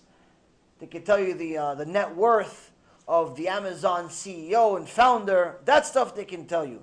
But the things that are necessary to their day to day life, they don't know. Needless to say, they don't know anything about the things they need for their eternity. But they feel comfortable with themselves walking blind because they rely on leadership to fulfill to fill the void. Meaning, I'm not going to go learn what I need to know because I rely on you to tell me what I need to know. Instead of me, I don't want to go spend my whole afternoon every day reading these hundreds of books. I rely on you to summarize it for me through one lecture. So most people that still go to shul, they rely on the fact they're going to go to shul once a, once a week, and on Shabbat, the rabbi is going to give a lecture at some point in the, during the day for, I don't know, 20 minutes, a half hour, an hour, and that's pretty much the vast majority of people, that's the Torah for the entire week. And unfortunately, many of the speeches are a complete waste of time. They tell people things that are not relevant to day to day life. And in many cases, they make the Torah chas v'shalom, chas v'shalom seem boring to the average person. They tell you things about, oh, there's alachot to the korbanot or the Bet HaMikdash. Now, if I'm a Talmid Chacham and I learn all day, this is interesting to me. But if I'm an Amaretz, I don't know anything. All I know is Wall Street. All I know is girls. All I know is soccer and basketball and all this other, uh, you know, uh, Blippi on YouTube or something. That's all I know in life. And you're going to tell me about Korbanot of Bet HaMikdash. Like, ah, I'd rather go back to Blippi. I'd rather go back to uh, LeBron James. It's boring. Who wants to learn about one these Korbanot? It's boring. It's not for me. I'm, so, this is a problem. It's a very serious problem that a lot of the speeches being given today are complete waste of people's times. They're not because the Torah itself is being taught is not good. It's good, but it's not for them. It's not relevant to the crowd. You're not matching the customer to the product. The average guy wants to know how do I get through the week when my partner just stole money from me, when my wife cursed me out in the morning, when my husband doesn't want to give me money to survive, when my in-laws are coming to visit and I can't stand them. Average guy wants to know how do I survive the week? Day-to-day stuff, musar. And they're willing to pay for it. They pay these professional speakers hundreds of thousands of dollars to, to do events. Why can't it as a rabbi? Rabbi doesn't think that far. He's thinking, no, I'll tell them about other stuff, make them think that it's, uh, you know, make them uh, see the beauty of the Torah in another way. And the reality is they're not seeing it. They're not seeing it. So now, unfortunately, the leaders, in some cases, not all cases, but in some cases, they're misleading, not intentionally. They're telling people things that are they think are neutral, no one's going to get upset, no one's going to get angry, and hopefully they're going to come back again next week. In other cases, people literally tell people the opposite of what they need to know. And the Gemara in Masechet Sotah, page 49b, says that the generation before Mashiach is going to have such leaders that are going to lead people against their own interest. Literally, the leader, the one you elected, you put into office, you gave him the money, you gave him the power, you, the people, instead of him saying thank you, and now I'm going to help you guys back in return, tov. Gratefulness, right? I, you put me in office, I'm going to do what you wanted me to do in the office, what I promised you. Right? We need a change, right? Okay, so let's change stuff. What do the leaders do in the generation before Mashiach? The opposite of what is good for the people, meaning they become their enemy. Initially, it's going to be in disguise. You're not going to know that he's really your enemy. He's always going to blame it at someone else, or someone else, or someone else, someone else, never our own fault. But eventually, Hashem says, before Mashiach comes, I'm going to expose everyone. That's what we learned from this Mishnah in, in, in Masechet Sanhedrin. And Ben David Ba, the Mashiach is not coming until all the judges and uh, the wicked judges of the uh, and the police, the wicked police, are destroyed. Not the good ones, the wicked ones. Meaning until everyone is exposed for who they really are. Now, I generally don't get involved in politics because I've always hated politics to begin with. I believe most of them are criminal, and really, to be a po- politician by default, you have to be a liar. That's in general. Now, Israeli politics, I just think of purely stupid because you have half the government is terrorists, Arab terrorists inside a Jewish government. It just doesn't make sense to me. But generally, people tell me, "Do you like this one, like that one?" I don't have an opinion. But today, I have an opinion. Why? Because today they've crossed the line. They've crossed the line of even their own level of stupidity. Having a terrorist because you call yourself a democracy is one thing. It's one thing. I don't know. It's a new level of stupidity, in my opinion. But ever, apparently the world at large agrees to it. But now, having one of the top missionaries in the world come work for you, that's just a new level of stupid. And this, unfortunately, is what happened apparently today, where Bibi Netanyahu, the prime minister of Israel, the one that everybody believes is the smartest man in the world, apparently, or at least one of them with an IQ of 180 and who got education in the United States, who knows how to speak English relatively well, who's in good relations with Trump, who has got some good things done for, for, for Eretz Israel, and people like him, some, you know, more than others. Now he decided, what am I going to do? I'm going to hire this jokester to be the, the head of my campaign for social media for the government, pretty much. Now, who is this jokester? This is one of the top missionaries on planet Earth. He roots for Israel openly, talks about how Eretz Israel should defend itself, go, you know, the, the, we have a right to exist, we have a this, we have a this, but in reality, the, the hidden message, which is not hidden, is what? we need all of the Jews to become Christian. That's the message. Yeah, the Jews have a right to live, but by the way, the goal is for them to stop being Jewish now too. So now you're going to have the number one missionary on the, on the internet, pretty much. He has, I don't know, millions of followers, this guy, because it sounds like, he looks like he's Jewish, he acts like he's Jewish, but until you start hearing him talk about J.C. Penney. But by then you've already watched 15 of his videos, you already like the guy. Maybe he's right about this, maybe he's right about that. And what do they do? They hire him to be the head, the head of the social media for the government. Now, why is this bad? Why is, why is doing such a thing so stupid? This is no different than what we were talking about a year and a half ago of what Goldberg was doing in Boca Raton to bring Matthew Kelly, one of the top Catholic missionaries in the world, to speak to a keilah of a thousand families about the purpose of life or anything for that matter. And we used halacha, not my opinion. Forget my opinion, it's meaningless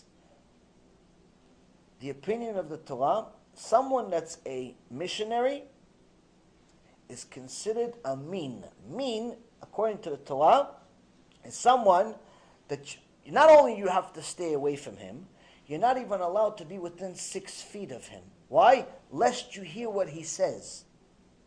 To such an extent that the Gemara Masechet Avodah Zarah says that the rabbi of Rabbi Akiva, Rabbi Eliezer ben Hurkanos, Kodesh Kodeshim, almost got the death penalty from Hashem. For what? One time he listened to a missionary say something, say such an idea, and he enjoyed the idea. Not that he believed in anything he said, he liked the idea. What was the idea? He says, listen, the Torah says, our rabbi, which was J.C. Penney, says that, you know, we shouldn't accept anything from the prostitutes because, you know, the, it says in the Torah, you're not allowed to accept the money of a prostitute as a korban, and you're not allowed to accept uh, a dog as a korban. So the missionary had an idea to share with Rabbi Eliezer ben Hurkanos. What did he say? He says, yes, just like her acts are disgusting, so is our money disgusting, so is everything that comes out of her disgusting, and therefore we don't accept it. And Rabbi Eliezer ben Hurkanos didn't, didn't say anything. But he said, in my heart, I said, well, you know, it's it's an interesting idea. He enjoyed it for a second. Hashem punished him and almost gave him a death penalty. Meaning that a mean, a missionary, is so dangerous you're not even allowed to listen to him, lest you like what he says. It's a mitzvah, according to the Rambam, to burn their books. Mitzvah. Even if it's a Sefer Torah, they wrote a Sefer Torah, it's a mitzvah to burn it. Why? Because the whole thing is they're going against Hashem.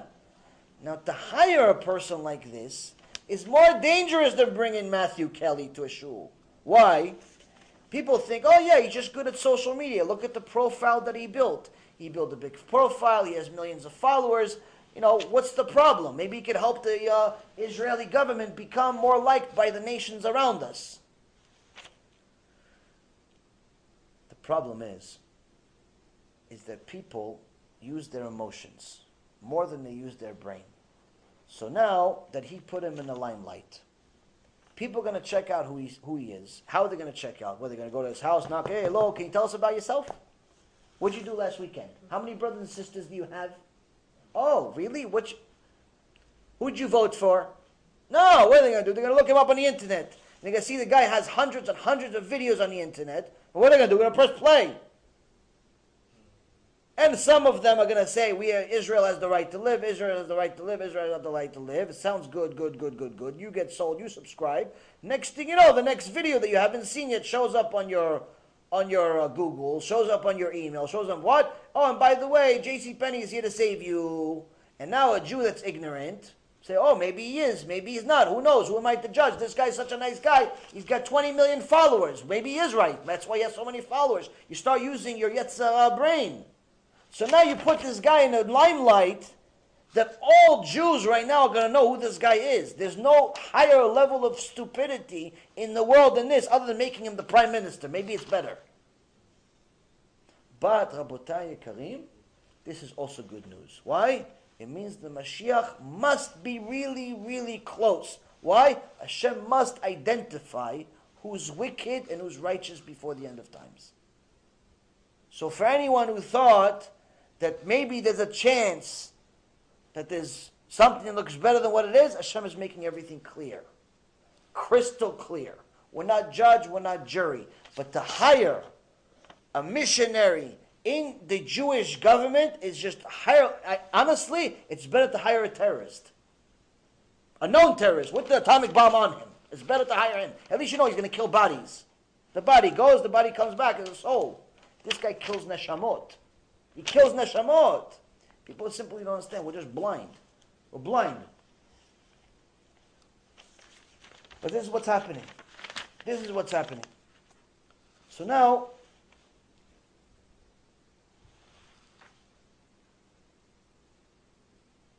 we'll finalize with the last part here. It says, what's the last reason of why war comes to the world? It says, Vala Morim, Torah shelo ka'alacha. Rendering decisions that are contrary to halacha. Sounds kind of like the same thing, but it's not. This refers to one who permits the forbidden and forbids the permitted in regards to ritual matters. According to Rashi, Rabbeinu Yonah, Rav. But the Midrash Shmuel and Machzor Vitry also include one who renders decisions in the presence of his rabbi. Meaning somebody asks a question, his rabbi is here, he's here, somebody asks, hey, by the way, are you allowed to do such and such on Shabbat? And he answers says that person did something that's against halacha. Why? Not allowed to answer halachic questions next to your rabbi unless your rabbi says go ahead. This almost got Shmuel. Shmuel killed. Gemara Masechet Brachot says Shmuel was in a uh, in a Bet Mikdash, and somebody came to the um, Kohen Gadol and asked him, uh, "Listen, we can't do korbanot right now because uh, we don't have a Kohen to do the slaughtering. So Shmuel said, Nah, don't you know that according to halacha, you don't need a Kohen to do the slaughtering. Even an idiot, a regular person, a common person can do slaughtering. Only the Korban itself, the whole ceremony, you need a Kohen. So his rabbi, the Kohen Gadol, says, You're right. But now you said halacha in front of me and I have to kill you. So his mom, Chana, started crying, No, no, please, he's my son, he's my son, please, I prayed for him for so many years. He says, I'll pray for somebody else, for you, a better son than him. She goes, No, he's the one I prayed for. And he let it go. Why did he let it go? He just violated the law. So if he lets it go, technically he's violating Torah. Why did he let it go? Because Shmuel was only three years old. He knew more than everybody else, but he, was, he could still qualify as a minor He's three years old. He's three years old. Okay, he's three years old. Okay, now let it go. If he was 13, he can't let it go. Imagine. So now, one who rules questions in law in spite of his incompetence. Person doesn't know what he's talking about, but he starts talking about the halacha. Yeah, you could, uh, if your wife wants you to go to uh, the beach for shlom bayit, uh, mixed beach, you should take her for shlom bayit. If she wants to do it on Shabbat, that's good too. Same thing. Like these these people say these things. I don't know where they get this stuff from. I don't know. Maybe they're reading a comic book. They call it Torah. They see Wolverine and uh, and, and, and his friends uh, on the beach. Say, "Oh yeah, this guy's Rabbi Rabbi. Look at his beard." I don't know what they're thinking. It's like, it's like some of these people. This Dor Kasuto, I call I call his shiurim. That's bathroom Torah. Why? Because mamash, the stuff that he says in every shiur, you're allowed to listen to him in the bathroom. I'm serious. I'm not joking. You're allowed to listen to him in the bathroom. He's mamash goal nefesh. He says thing every shiur, every shiur is something against the Torah. Every shiur like clockwork. So at least he talks for an hour. I can't listen to him for, for too long. But every shiur that I've heard, every single time, you know, I breeze through it. There's always something. There's always shemechem. If I listen to every word, it'd probably be more. It's bathroom Torah. But people love the guy. So I know a bunch of people are going to hate me for it. And say, oh, you're jealous, you're this. But Hashem, I have just as many followers. I'm not, uh, I'm not jealous of anybody. And even if I didn't have any followers, it make a difference. The reality is there's truth and then there's your opinion. Your opinion is irrelevant. Irrelevant. If Moshe Rabbeinu, Moshe Rabbeinu, Kvodo B'mkomo, Moshe Rabbeinu comes tells you, listen, my opinion is, doesn't make a difference. I need to know what Hashem's opinion is. Meiri says the reason that these specific sins bring the sword to the world is because the one who has been victimized by the perversion of justice may seek to take vengeance by killing the person responsible. So he's a victim. The guy, you know, you perverted justice against him. You changed something. The guy's going to take, he's like, listen, I, I, was innocent. He judged me guilty. He ruined my life. He took my house. He took my wife. He took my kids. He took my this and took my that. I'm going to take revenge. I'm going to kill him. You created a war with him, it's going to create a war against you. Where justice prevails, brute strength can gain no foothold. But when justice is in sham, the sword of destruction swings freely.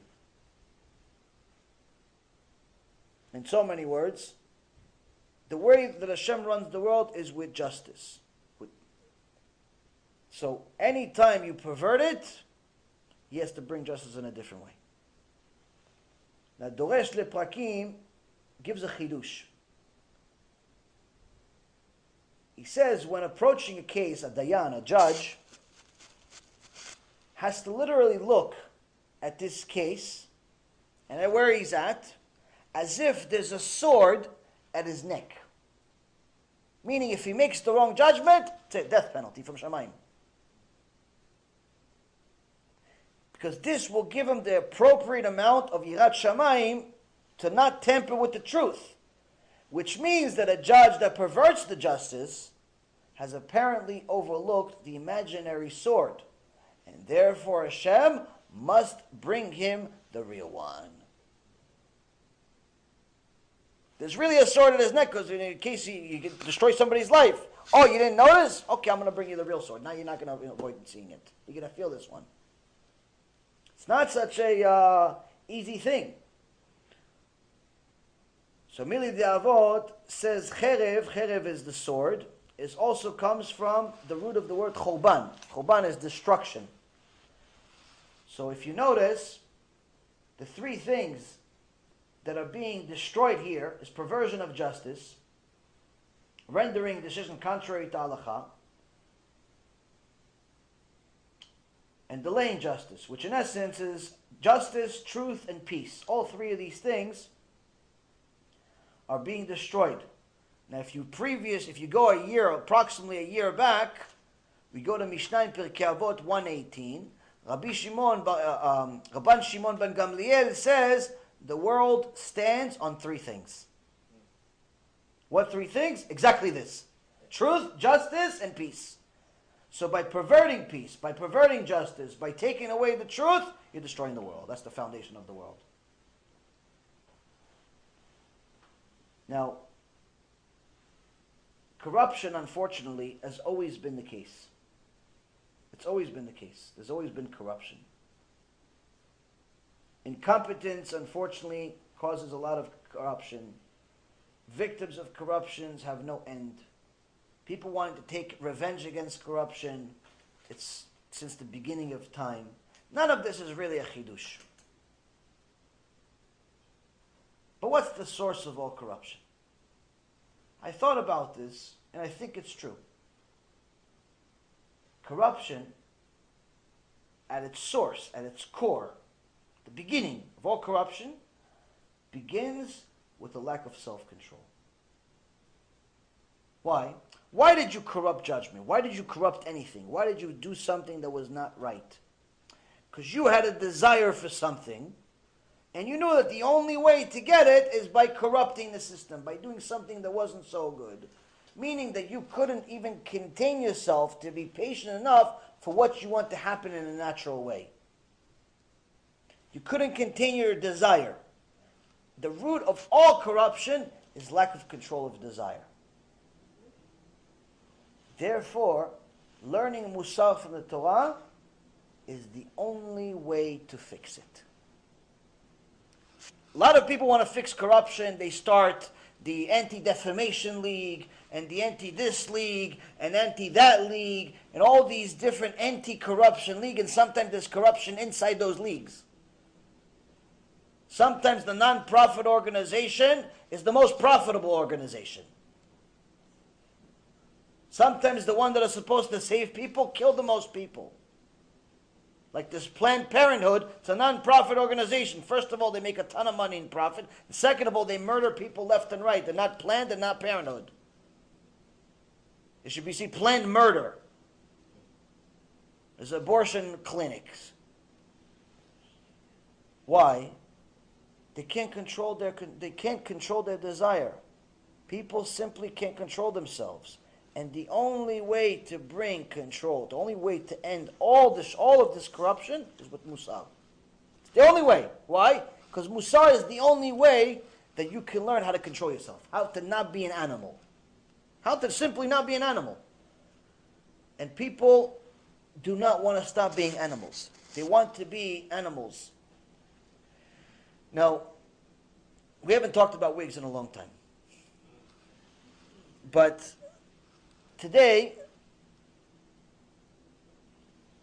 a very dear friend of mine asked me a question. No, no, no.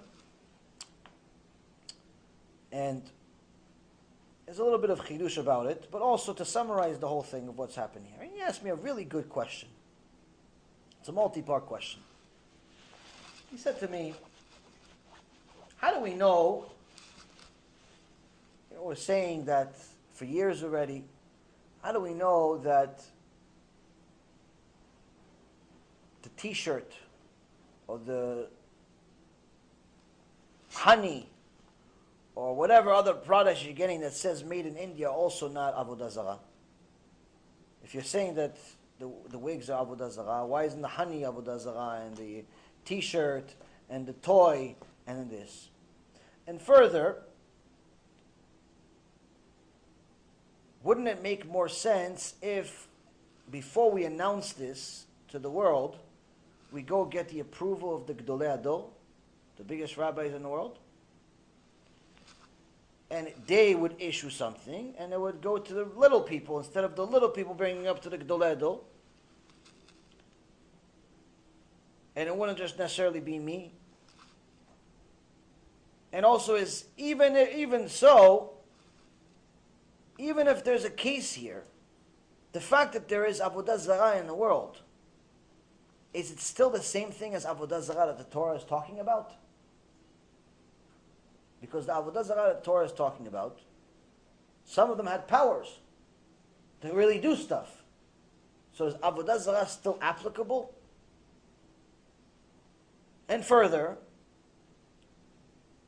it's been a, it's become an acceptable minhag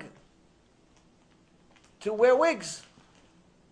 So why are You're going to go out there and tell people you're not allowed to wear wigs because it's most likely from India, and once it's from there, the reality is that it's certain that it has source of avodah zarah. So now, not only are you going to make people go spend money to get change their lives and so on, and lose money perhaps on wigs they have, but also all the big rabbis that said it's okay, it's okay, it's okay, they all look foolish now. Isn't that uh, disrespecting of the Torah they have? So it's a multi-part question. So we'll answer all of them, Be'ezrat Hashem, because it has a lot to do with everything that we're talking about. There's obviously much more to this Mishnah, but this specific question has a, apparently Siyata Dishmaya, a half hour before I arrived or uh, something like that, an hour before I arrived, I got this question. I said this must be from Shamayim because, you know, I don't usually get questions from him. Number one. Number two, somebody asked you a question right before a shiur, there's obviously there's something there.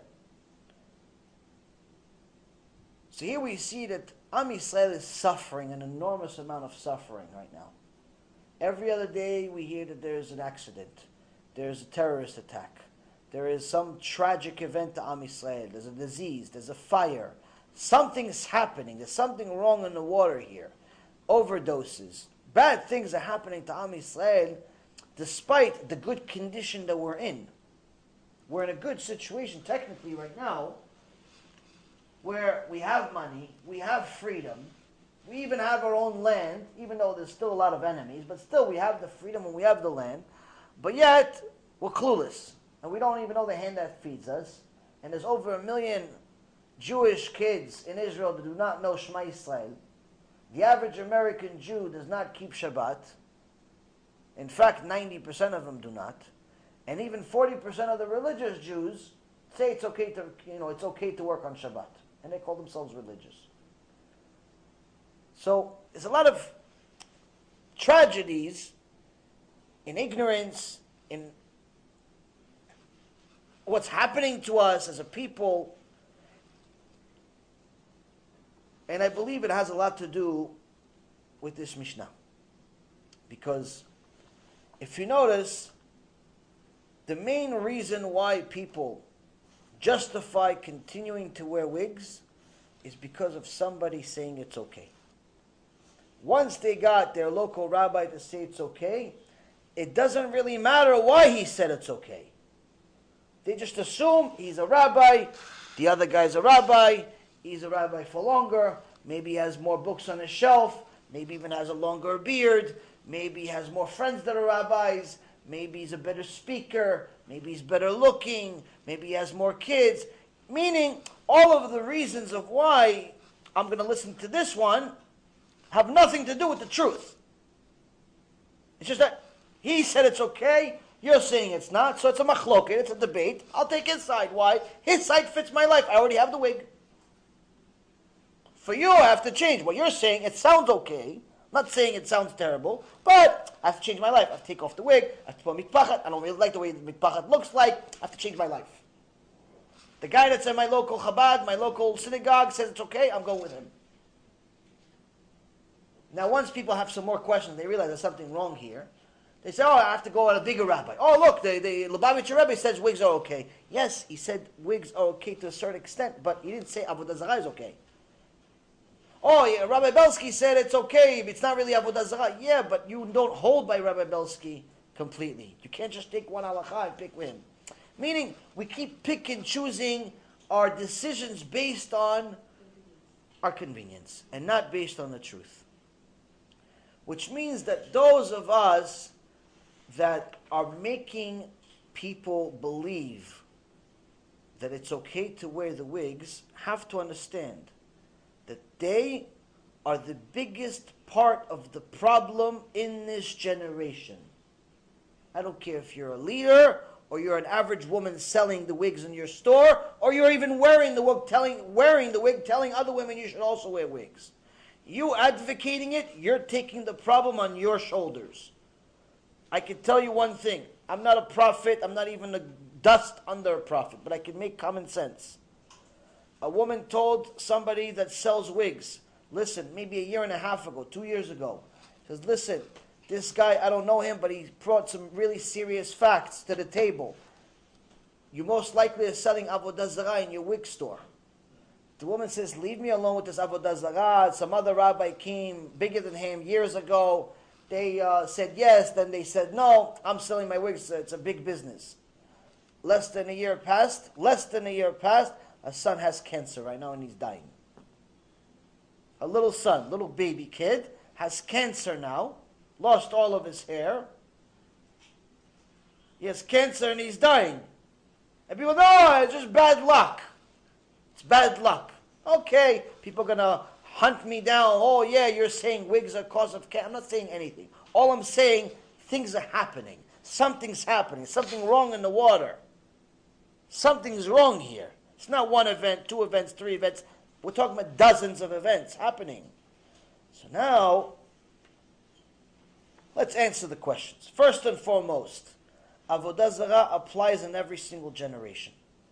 The Gemara, Masechet Avodah Zarah, specifically says Avraham Avinu had 400 chapters to his tractate of Avodah Zarah in comparison to us having only five chapters.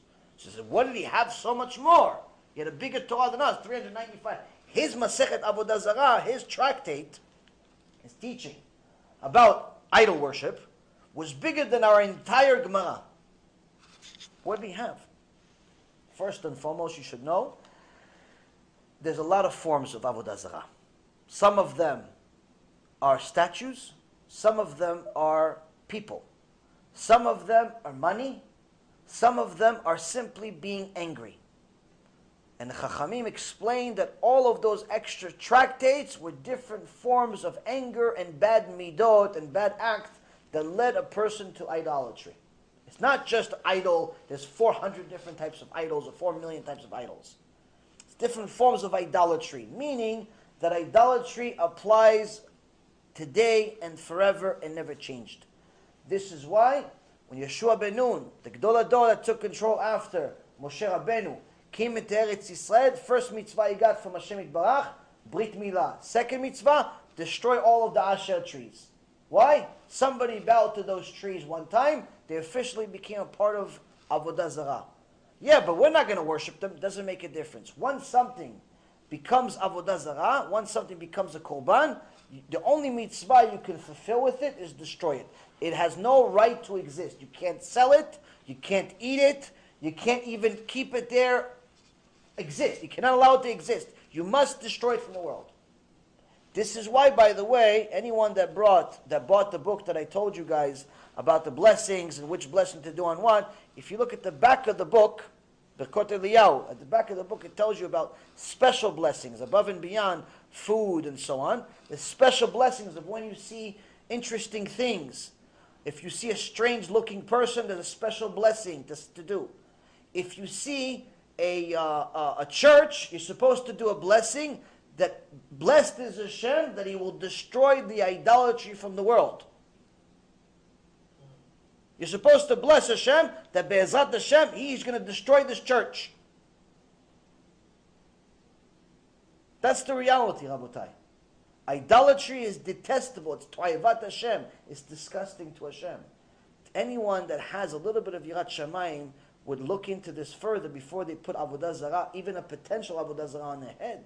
You have to double check this. How could you take a risk to put something that Hashem says is disgusting to me? A Mechalel Shabbat is considered an idolater. Someone drives on Shabbat, smokes a cigarette on Shabbat, is considered 100% an idol worshiper. According to the Torah, Hilchot Shabbat and the Rambam, chapter 30, last halacha. Now, so Avodah Zarah never ceases to exist. Sometimes it's money, sometimes it's a person, it can even be a rabbi, it could be a, a lot of different things. That's one. Two, how do we know it's not the t shirts and the uh, mustards and the honeys and all the other products coming from India? Because according to our research, the only thing that we saw being used on a massive scale as a sacrifice to the idols was the wigs. Now, of course, there's 80,000 different cults and religions in India and places like that, and they use other things as, as, uh, as sacrifices for other gods. For example, there is a one god that's a motorcycle, a Harley Davidson motorcycle. I'm serious. I have the pictures if you guys want to see. There's a motorcycle that's tied to a tree that they pray to this motorcycle. So obviously, that motorcycle, you can't use it. You can't ride this motorcycle as a Jew or anyone because it's an idol if someone gave, I don't know, a, a dove or a piece of chocolate or a bottle of water or a piece of paper or anything to this idol, you can't use it anymore. You have to destroy it. Even if it's just a motorcycle, which is as stupid as it gets, doesn't make a difference whether it's stupid or not. All idolatry is stupid. Once it's used as a korban, once it's associated with idolatry, finished. Now, they also have an idol, which is they have one temple in India full of, there's a huge pool in the middle of the temple full of milk. Why? Because the gods come and drink. What god they have? Rats. They have a hundred thousand rats filling this temple, drinking this, this, this milk. And I have pictures of this also if you want to see. And people go as tourists, tourists, take pictures and they stand next to these rats. Somebody sees a rat in the New York subway, they complain to the government. Over there, they go see them, 100,000 of them. It's much disgusting. Then there's other people that pray to trees, pray to cows, pray to different types of idolatry. And all of them bring different sacrifices. Sometimes they bring money, sometimes they bring this. But the most common thing is hair. Why? It's part of the general population's culture to the extent that over 20 million people in India sacrifice their hair every year every year. This is more than the rest of the world combined by a magnitude of a thousand. You can't compare the two. Meaning, it's over 90% of the hair that's produced in the world is coming from there. It's the only place big enough to make a market. Like some people said, yeah, but what about this hair coming from Cambodia? I said, Cambodia, the entire population of Cambodia, all of Cambodia, forget the donors of hair, all of Cambodia is 17 million. The entire population is 17 million. So let's just say all of the Cambodians decided tomorrow, we're all going to go bald. We're all going to shave. That's not even the market of the Indian market for one year. And now, once the, all the Cambodians went bald, hypothetically speaking, that's it. That killed that market for eight, nine years. Because it takes a long time to grow hair. So even if all the Cambodians shave their head tomorrow, hypothetically speaking, you're still not matching the Indian market every year. Meaning the only way you could ever make a market to have wigs is from India. There's no other market like it. Not from China, not from Cambodia, not from anywhere. Because even if you calculate that, let's say, for example, in China, they don't give it to gods, but they give it to dead people. They take to shave the head of the dead people. Shave the head of dead people in, in, in China, and they sell that hair. So let's just say, okay, so there's a lot of people that die every year. They shave the head. First and foremost, you're not allowed to have that hair because from a dead person, according to halacha. But second of all, even if you took the hair of all the dead people in all of the world, not just China, all of the world, the entire world, dead people, how much is that? 18 million. 18 million people die every year. That's it. Meaning, if not just China's market, all the dead people in the world, one of the new customs, laws, whatever you want to do it, shave their head and sell it as a wig to a Bat Israel. Shalom. Okay, 18. That still does not match the living market of India. Do you understand? It's for all of those that are trying to argue, how do you know it's from India? How do you know it's from India? I'm an, I'm an economist. This is what I did for a living for 20 years all the rabbis, but this is what I do. Forget about whether it's wigs or it's toy supplies or coffee. The product is irrelevant. This is what we did. So now, once you understand that a certain product was used as a korban, as a sacrifice, that's it. Only mitzvah to fulfill at that point is destroying it. You're not allowed to use it, benefit from it. You're not even allowed to look at it, really. So now, what about the next thing? Why don't we just go to the Gedolei HaDor and have them say something? The good news is, people for some reason think that I'm the only guy fighting this battle. Maybe I started it, maybe I didn't, I don't really care, I don't want any credit for anything. First and foremost, the original idea came from Rabbi Elyashiv. Rabbi Elyashiv, uh, uh, Shalom, in 2004, he's the original one that found out this is idolatry, but then the whole fake kosher wig thing came into the market, and after they burned tons of wigs in Yerushalayim, in America, in different parts of the world, it went back into the market because of this kosher wig scam that we have in the world today, and since then, since 2004. So I just revived it, or maybe I was one. I don't really know what the point is. It doesn't really make a difference. The key is whether it started alone or not is irrelevant because right now, and it's already been for a few years, we've been talking about this. We're no longer alone. There's a huge organization in Israel, religious, Jewish, Hasidus organization in Israel that has been part of it and has done even further research than what we did. We helped as much as we can with people in India that looked and went to the temples and spoke to the uh, to the uh, to the uh, people that are know, whatever you want to call them priests. Spoke to the people there. Spoke to the to the donors. We, it's not just I looked at uh, YouTube videos only. I decided, okay, uh, you know, that's it. Everybody's uh, an idol worshiper. Before we came out, I mean, we had to do a lot of research. Didn't just, you don't just say to people, by the way, most of the religious Jews in the world have an idol on their head. You don't just, you have, you have, to, be a, you have to be a psychopath to do such a thing. So now, before we came out, we double checked with our rabbis, we double checked with the information, we triple checked, quadruple checked, now, Baruch Hashem, we're no longer alone. There's a huge organization put together. They've officially put together a 300 page book that was recently published online. and is being printed, Baruch Hashem, that has been sent to many of the Gedolei HaDor. And many of these Gedolei HaDor have already signed off. It's not only that wigs are idolatry, it's a million percent. It's not possible. It's a million percent. Now it's in Hebrew. We're trying to. This is a rabbinical version. It has a lot of intricate parts of halacha. It's 300 pages.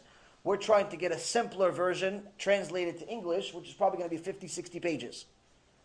To the general consumer, I mean, anyone that can read details of halacha can probably read Hebrew also. But the ones that don't know probably want an easier version. We're trying to get it. We just need a little bit of money to get, put things together. But the point being is that this is already out, and many rabbis have already put an askama on it, put it in their keylot, had the people in the keilah take off the wigs, burn them. It's already very big in Israel, Baruch Hashem. Unfortunately, the galut, the exile, the Mitzrayim that we're in, the Egypt that we're in, has a bigger Yetzer Hara. So it hasn't arrived here to the same extent hasn't been received here to the same extent. There's a lot more problems in America, in Europe, in the exile. But eventually it's going to come out. The truth will eventually come out. But the point being here is that we're no longer the only guy with a beard talking about this being Avodah Zarah. There's many that are part of it, much, much greater than I could ever be, that have signed off that these wigs are Avodah Zarah from India and so on and so forth. Anyone that wants to know it, no, no problem, we'll send you the book. No problem, it's online, digital version. Uh, once we have a hard copy, we'll send hard copies, but most likely it's going to be all digital versions. For any rabbi that wants it, we can get it to them. That rabbinical copy is already finished. We could also send it to regular people also, but I just think that most regular people most likely are going to uh, want something a little simpler. Either way, it's available. So as far as waiting for the you know the system, the big rabbis to do something, and then the little guy says, the Torah doesn't work that way. Makom ish ish. That's Mishnah in Pirkei Avot. In a place that there's no leader, you be the leader. If there's something, if you see that your brother and your sister are standing on train tracks, and the train is coming, you're not going to wait until his mom or dad come to tell him to move. You're not going to go, you know what? I'm going to tell on you, okay, hey, uh, Mrs. Jones, your son is in. You're not going to do that. Why? The train's coming. It's not enough time. He's in danger. She's in danger. Even if you don't like the guy, you're going to say, listen, achi, achoti, get out of the way. The train's coming. The fact that they didn't say anything, they didn't do anything, is not my problem. I'm just trying to save you. I'm going to tell you what it says. You do whatever you want. You want to stay in the train tracks? Enjoy. The train's coming. You guys are going to get to know each other intimately. You're going to get to know each other really well soon. You want to move? Move. The fact that your rabbi doesn't agree or didn't tell you, or the biggest rabbi is, that's not my problem. It's not your problem either. The problem is what's the truth and what's a lie. If I'm giving you a 300 page book proving it, if I'm showing you already lecture after lecture after lecture with more and more material proving it, we already have, I don't know how many, how much uh, time in lectures proving the case with new information every time. What else do you want? You want the Mashiach himself to come says, take off your wig. What else do you want? Or Moshe Rabbeinu says, hey, by the way, it's Avodah Zarah. What do you want? Bat Kol to come down from Shamayim, hey, listen, it's Avodah Zarah. What do you want? The reality is, even if the Chabadnik, some of them are so stubborn sometimes, that even if the Lubavitcher Rebbe came down, came back from the dead, told them, by the way, no more wigs, said, no, no, you're not a Rebbe anymore. We have a new guy. People are so stubborn, just like we read in the beginning, the prophet Malachi was saying. We're so stubborn, sometimes we don't realize we're sinning. What do we do? So, as far as the system, waiting for the big rabbis to live, it's not the way the Torah works. You're all responsible for two things. Number one, you must rebuke your brother. You see your brother sinning, you have to tell him. Second thing is, you cannot stand over his blood. You see your brother, your brother is about to kill himself, about to hurt himself by a certain sin, you can't just sit there and do nothing. You have to save him. You have to do something. You cannot stand over his blood. She's wearing a wig. You know for sure that it's 99.9% chance it's avodah zarah. You can't just do nothing. Now, I'm not telling you to start pulling people's hair off and see if it's a wig, if it's not. I'm not doing that. We're not crazy people. But to just remain quiet, sit there pretty, and say, oh, Hashem will judge. Hashem is judging you too. Hashem is judging you too for not saying anything. So, as far as waiting for the system, for the big rabbis, that's not the way the Torah works. Next thing is, was a very interesting question. I So what about all the rabbis that perhaps don't know, good rabbis, tzaddikim, they don't know the information, they don't know about the Avodah Zarah part, and I've been saying it's okay now, and maybe they passed on already, maybe they're still alive, they say it's okay, they don't know it's Avodah Zarah, so wouldn't you publicizing it to the public and causing so much uproar and confusion, wouldn't that, you know, embarrass those big rabbis? Rabotai, the, Mish, the Mishnah in um, Masechet Sanhedrin, we learn from Parashat Balak and Pinchas, the Maaseh of Pinchas killing Zimri and Cosbi. Before he went and killed them, he went to Moshe Rabbeinu. He said to Moshe Rabbeinu, Moshe, isn't the halacha that we learned from Hashem Yitbarach in Mount Sinai that if a Jewish man is intimate with a Jewish woman and you see them in the middle of the act and you're a zealous, you're allowed to kill them? Moshe Rabbeinu says, Yes, I forgot the halacha. You remembered it. You said it. Go do it. And Pinchas, who later on became Eliyahu Navi, went and killed Zimri, the leader of the, uh, of, of the Shimon tribe, the Gdol the biggest rabbi in the world in the Shimon tribe, and Cosbi, the, the, the. Killed them together while they were in the act. And Hashem blessed him to become a Kohen Gadol. Pinchas ben Elazar ben Aaron a Kohen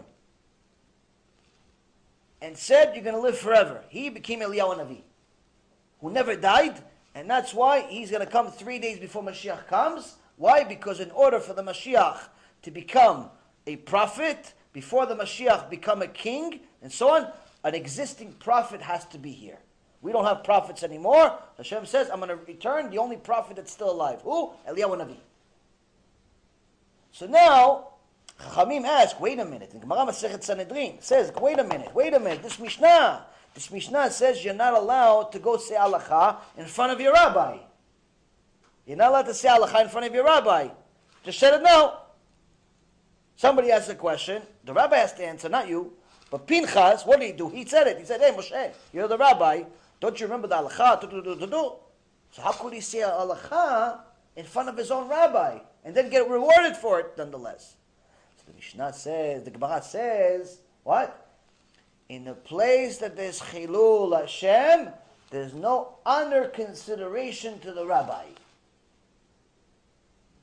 If there's Chilul Hashem, if Hashem's name is being desecrated, there's no regard whatsoever to any rabbi's kavod, respect, honor, nothing. That's why anytime we go and we say things publicly it's not that I want to insult people or go to wars. Wait, they have nothing to do with my life. I'm bored. Oh, let's pick a war with uh, this guy. Let's pick a war with that guy. Let's go pick a war with this guy. I have nothing to do with my life. Baruch Hashem, I want to spend my time with my kids, my wife. I barely see them. If it wasn't Shabbat, I wouldn't see them. People need help 24 hours a day. You think I have nothing to do with my life? The reality is, no one else is talking, so what are you going to do? Baruch Hashem, Rabbi Mizrahi's been talking for 24 years. Baruch Hashem, you say, okay, I got to join the club. Why? What, is he going to do everything by himself? Few are talking. You see something, what, must say, oh, right, maybe you should say something. You do it, you do it. No such thing. Place this Chilul Hashem, there's no regard whatsoever to the, the honor of the rabbi. You see that there's Chilul Hashem, the rabbis that are not saying the truth that there are people that literally are benefiting from Avodah Zarah, and the reality is no one is saying anything, you must say something. When I saw the video that uh, Jonathan Sacks made with the debate with the atheist, and he's called Chava, he called Eve a prostitute, and said that it's all just one parable, it's not a real story. I went out and I said, listen, this, this what he's saying is heresy. It doesn't matter that he used to be the rabbi of England and he wrote a, a million books and he's old and he's a nice guy and it doesn't make a difference. Chilul Hashem, Chilul Hashem is desecration of Hashem's name. Bnot Israel Akdoshim, the daughters of Israel, the holy ones. They don't even know they're holy sometimes, but they don't realize when there's a wig on their head, it's Chilul Hashem. It's Chilul Hashem if it's Avodah Zarah. It's Avodah Zarah, and I'm telling you, we did the research. And you don't believe us, now you're going to have a 300 page book coming out. 300 pages proving it, page after page after page after page, interviews. I mean, there's much more than what they, what even what they're releasing. There's much more than that. The point is, it's not an opinion. It's not a machloket. There's no machloket here. There's truth. There's a lie. So we're not concerned about oh, this one's going to be embarrassed, that one's going to be embarrassed, this one's going to be offended, that one's going to be offended. All we care about is Hashem going to be offended. Is Bat Israel going to be offended? Is Bat Israel going to go up to Shamayim and they're going to punish her for something she didn't even know she was doing wrong? Her son got cancer. She doesn't even realize it because of what she has on her head sometimes, or what she did in our job sometimes, or what's happening in the world. Somebody has to say something. If I have to be the Korban, Baruch Hashem. Let me be the Korban. What do I care? If I wanted to go make money, I go back to Wall Street. So the reality is, Rabotai, all of these issues that people are asking about, the rabbis, the system, the Gedolei HaDor, the this, the that, it's all literally It's all addressed. It's all been addressed. It's going to continue being addressed. What's happening in Israel is going to continue to grow. People that are doing tshuva, Baruch Hashem, will continue to do tshuva. Many women, Baruch Hashem, have sent me pictures of their wigs being burned. Many women, Baruch Hashem, have sent me stories, emails that they, sometimes they even from Chabad, they put a mitpachat on, some send pictures, some send just a story, an email. Baruch Hashem, people are waking up, but it's still not enough. Still not enough. We still need a lot more. This book will help. The emails will help. Spreading the message will help. Even a clip from this lecture will help. The point is, it's all going to help. But, only thing that will help in the end is tshuva. People actually doing tshuva. People do tshuva, we have nothing to worry about. People don't do tshuva, we have everything to worry about. So the problem is, is that just like there's corruption in politics, there's also corruption in religion. Judaism is not excluded from corruption. And this whole business of kosher wigs is 100% the biggest corruption that has happened at least in the last 150 years, if not ever, to the nation of Israel. Because it's 100% corruption, lying to people's faces and telling them that they know how to verify whether a wig is from idolatry or not. If anyone that spent a few minutes researching how they make wigs will see it's literally impossible. Literally impossible to verify a single wig. Forget about all the wigs, a single wig. If it came from idolatry or not. Impossible. Why? Because they mix the hair, they measure it based on length, meaning that every wig has multiple types of hair, multiple heads. It's impossible. What do they do? They send a rabbi there once every several months just so they can collect a paycheck, and the rabbi smells the hair. He's like, oh, yeah, yeah, this is not idolatry. So much, it's like they're, they're, they're just fooling people, fooling people in front of their faces, and people are like, yeah, yeah, but my rabbi said it's okay. What is it like? Some people made videos online about how some companies, Baruch Hashem, not kosher companies, non-kosher companies, they make hot dogs. And to make hot dogs, all the types of uh, that type of meat, they take all the nastiest stuff. I mean, all the nastiest stuff left from the animals the feet, the hooves, the, the, the legs, the, the eyes, the, whatever you can, pretty much everything no one else wants to eat. And they put it into mixer, they make it into a paste, they put some sauce on it. You eat it, and wow, yummy, delicious. It tastes delicious. Can't deny it tastes delicious. Then they, then they take out. There's the one that came from a, you know good parts, came from a bad parts. Tastes the same thing. You can't taste the difference. But what's the difference here? The one that they gave you all the garbage, they made you believe it came from good stuff too. What is that like? It's. Yetzer Hara will make you eat garbage your whole life. Make you think it's kosher. Make you think it's good. Make you think it's mitzvah. But all the while, you're eating garbage. Why? You didn't check. You did not check. You did not verify. You just assumed, oh, some guy said it's okay. Okay, he happens to be a rabbi. Okay, he happens to be the local rabbi. Okay, he happens to have a book, or two books, or 20 books, or 30 books. Doesn't make a difference. You still have to pay a deen for yourself. You have to pay a deen for yourself. You want to sell wigs? You want to sell uh, unkosher food, unkosher products? Enjoy. We're just here to provide information. You want to do it?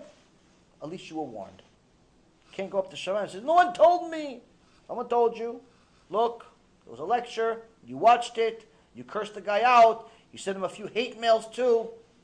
You continued selling like no, nothing, nothing, nothing was wrong the next day. No problem. At least you won. Why? In Shamayim, after you see the video, say you're gonna say you're gonna say to Hashem, Hashem, I deserve the punishment. Please punish me. Which chamber? I don't understand. How did this whole thing with the wigs come about? Isn't it just like having your regular hair not covered at all? It- Like, if you're, if you're wearing a wig, shouldn't you just not wear one period? Like, get the question? You should. I mean, according to the original halacha, a woman is supposed to cover her hair with a mitpacha, with a hat or a scarf. But 400 years ago, a debate began based on a translation of a verse in the Gemara Masechet Shabbat that uh, was misunderstood to mean that you're allowed to wear a wig without a hat on top of it. So some people in the Ashkenazi world specifically have translated that that you're allowed to wear a wig by itself, and now we have a 400 year machloket. But that's not the problem. We're not debating whether a wig was ever allowed or not. That's irrelevant. There's plenty of poskim that say that it's not allowed. There's a few poskim that say it is allowed, but that's not really relevant. That's not the debate.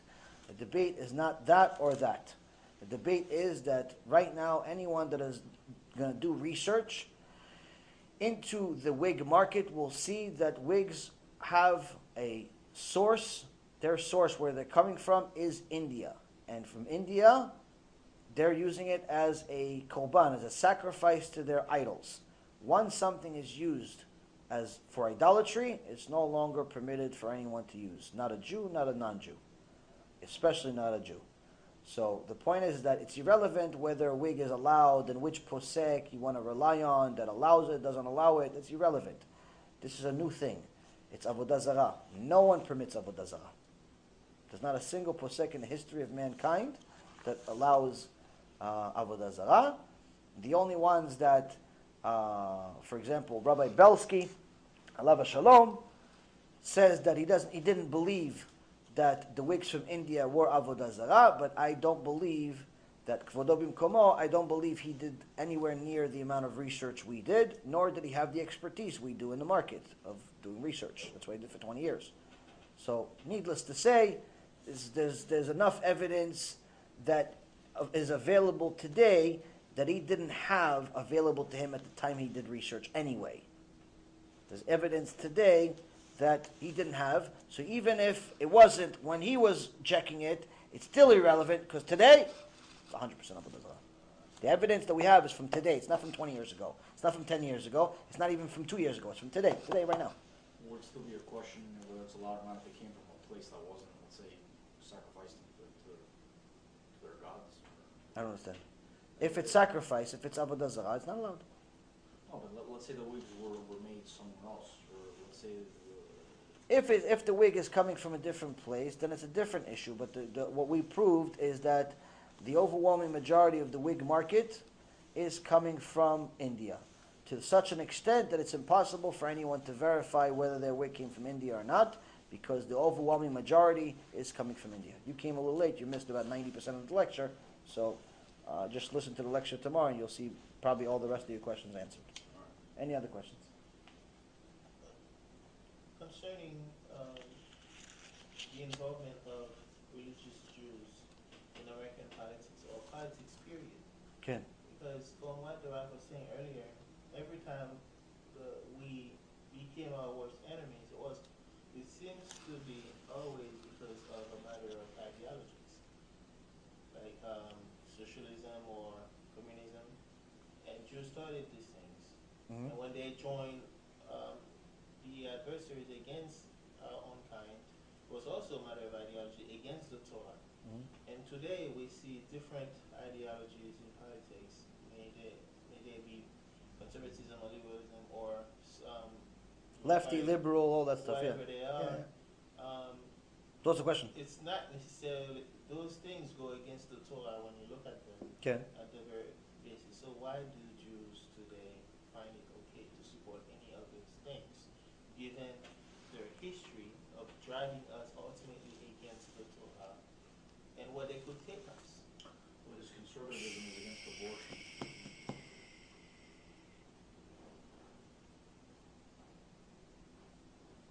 Some people have a Yetzer Hara to waste seed. Sometimes by themselves, sometimes because they want a new girlfriend every week or every day. Some people have a Yetzer Hara to go to a casino and gamble. Some people have a Yetzer Hara to overeat. They eat every time they eat, it's as if they haven't eaten since the Holocaust. People love to eat in synagogues for some reason. Every time you say there's food in a synagogue, people eat in the synagogue, but they haven't eaten the whole day, even though it's the third meal of the day already. On Shabbat, they say Seudah Shlishit, everybody comes to Seudah Shlishit. They already ate enough for an entire civilization, but Seudah Shlishit, everybody eats, and if there's a shortage of one salad, they complain to the rabbi, ah, this, the, the synagogue's no good, I'm not coming back next week. They have a desire for food, they have a Yetzer Hara for food. Some people have a Yetzer Hara for money, they chase money like it's God Himself. Some people have Yetzer Hara for kavod. Give Yetzer Hara for kavod. What's kavod? Kavod is all types of things. Kavod comes in different ways. It comes from people saying you're smart. It comes from people saying that you are clever and you actually got things done in your own ingenious way, not necessarily based on your IQ, but rather because you're you're able to figure things out. Some people get kavod just simply because of certain work that they do, or certain people they associate with, or certain places they go to, and so on and so forth. The point is, is that if you don't mind to stop, you're right in front of me and you're doing Yeah, that. It's very, very aggravating. Sorry, sorry. You're, you're literally No, three feet away from me. I'm, I'm, I see you. No, I apologize. No, I was, I was getting a message. Uh, me too. I get messages all the time. I'm not answering in the middle of the lecture. So, the Yetzer Hara that causes the first guy to waste seed, the second guy to drive on Shabbat, the third guy to do all the whole list, same Yetzer Hara. So that guy, Yetzer Hara, comes to the guy and says, listen, why be just an average Jew? Go be a leader. Now, you're not going to be Gadol HaDor in Torah. You just barely keep Shabbat. Let's go into politics. Fight for Am Yisrael as a leader in today's society. Go up as a politician, put a kippah on, pretend like you're really religious, pretend like you really care about Torah, but that way you're going to help Am Yisrael. Okay, you go there, he gets the job to do, do, do, Satan has a lot of money and a lot of connection. He puts the same guy in position time after time that has the worst possible potential to do the job right. He puts him there. All of a sudden, the guy forgets he's religious. The keeper gets smaller and smaller. The Torah gets weaker and weaker. And little by little, he becomes supporter of the lefty liberal movement, supporter of uh, the gay rights, supporter of Christian and Jews working together, and all types of things that are anti-Torah. Why? Same Yetzer Hara. That's why the Gemara says in Masechet Shabbat, somebody that gets angry, simply angry, is like an idol worshiper. Why? Because he's following the Yetzer Hara everywhere he takes him. Yetzer Hara takes tells him today, go over here. He goes. Tomorrow he tells him go over here. He goes. The next day he says go over here. Go over, go to the mall. Go to the movies. Go to the beach. Go to the store. Go to this. Go go go go. He keeps following him. Eventually that same Yetzer Hara says go to idolatry. And he's going to go. Why? He's used to it. He's used to listening to the Yetzer Hara. He got to a point where fighting the Yetzer Hara, it's not for him anymore. He doesn't even know what to do. He doesn't know what to do. He got used to it. This also answers the question for all of those people that asked the question: How come Am Yisrael that was in Egypt for 210 years saw the miracles that happened to Am Yisrael and the plagues and so on? How come they didn't want to do tshuva? Why did Hashem have to kill at least 80% of them? Didn't they see the miracles? They got used to being slaves. They got used to worshiping idols. They got used to doing things against Hashem. They got used to the Yetzer Hara. Once you get used to being a slave, changing is a very, very big undertaking. Oh, Chaim HaKadosh says they got used to the Avodah Zarah mamash. Yeah, but you saw God is real. Yeah, but I still miss my Avodah Zarah. I still miss my wig. I still miss my statue, my Buddha, my J.C. Penney. My... Yeah, but you know that God's real. I know He's real. But maybe this is too. Meaning, you everybody wants like, a, okay, this one's number one. Maybe I have a number two. Rational. The Yetzer Hara will make you rationalize in any way to get himself in. To get himself in. Yeah, but then would you say a person like Ben Shapiro falls into that category where you were talking about before? He's a conservative Republican. He's anti-abortion, anti-gay, anti, you know, very against. I'm not a judge or a jury of people. I'm a judge of a jury of what things I see. You know, uh, just like you're supposed to be, just like any Jew is supposed to be, and any person for that matter is. If a person violates the name of Hashem, then he's a rasha. If he does it on a regular basis, then he's also a mean. Uh, if a person violates Shabbat, he could potentially be violating Shabbat because he's ignorant. But if he does it after you tell him regularly, and he says, "I believe in God, but I don't believe in anything else," then you have a serious problem. Point being is that everybody, you're not judge of people. I'm not here to talk about specific people, unless those people lead other people to sin, like the ones I mentioned earlier today. As far as as far as Ben Shapiro, what he stands for, what he does, all that stuff, I don't really know enough about him to tell you to give you an opinion of him. Nor do I know his personal life. I know that the few things that I did here, as far as he stands against abortion and so on, yeah, that's because he has a kippah on his head and he's a Jew and he believes what the Torah says to you know to at least that regard. Everything else, I don't know. I'm not, I'm not a judge or a jury, nor am I even interested in being a judge or a jury. It's not my business to be a judge or a jury. Hashem already does that for all of us. The key is for people to know is there's only a single Torah. There's no multiple opinions. There's one Torah. There's one emet. If Hashem says you're not allowed to go to the beach, that's it. It doesn't make a difference what your rabbi says and what your friends say and what you say and what uh, anyone says. Not allowed to go. Why? It's considered Gilui Arayot. Mixed beach, mixed dancing, mixed wedding, mixed uh, bar mitzvah, all of those things where there's uh, all types of immodesty, you're not allowed to go there. It's better off you die and don't go there. To that extent. So, if somebody tells you otherwise, they're simply lying to you. Why? Because what I'm saying has a source. What they're saying doesn't. It just has their opinion. Do you understand? So, the point is, is that I don't really care the names, the numbers, the, the, that stuff doesn't make a difference. What makes a difference is that people need to know the truth, and everybody has to, their own Yetzer Hara to deal with, their own Yetzer Hara to beat, to overcome that Yetzer Hara and to fulfill the truth. They don't want to fulfill it? Okay, there's enough place in Gehenom for them too. If they do fulfill it and they pass the test, Hashem is looking for them. Why? He wants people to join Gan Eden. But that's why there's Gan Eden, there's Gehenom too. There's a door in both places. You choose which one you want to go to. I'm just delivering the message. That's all I am. I'm only a vessel. Be'ezrat Hashem, I'll be a good vessel. Next question. Hold on, hold on. You ask question. In the past, there are people among the rabbis that were discouraging Jews from um, subscribing to those ideologies, Which ideologies? like Politics and stuff like that? Politics, like that. Yeah, this whole issue of Jews becoming part of politicians goes back many, many years, all the way to the days of the Megillat Esther of Mordechai Yehudi.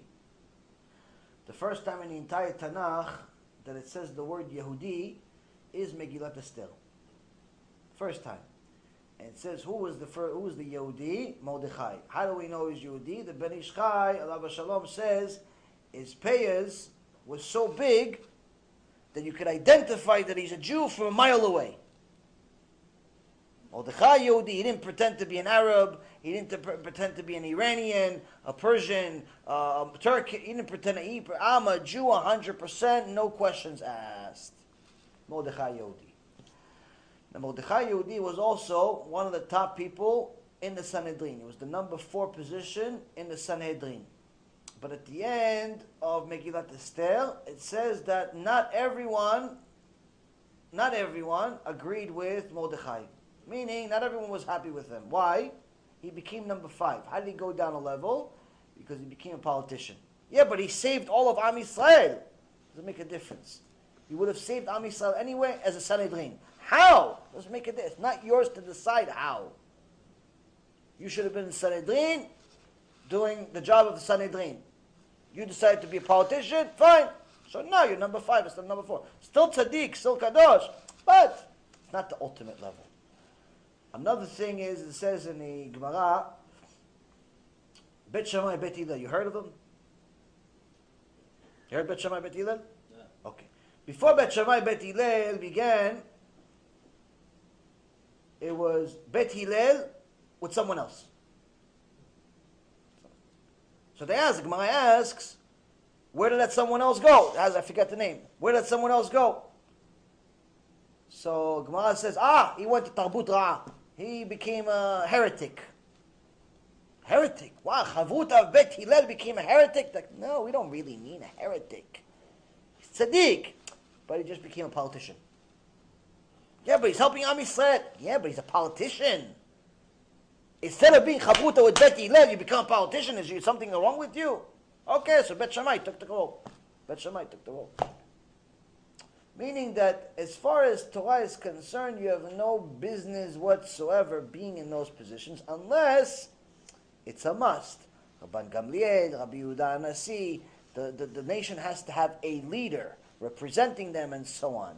But to go into office and all of that stuff, if you were doing the will of Hashem, if Am Yisrael would do the will of Hashem, we wouldn't even need politicians at all. Why?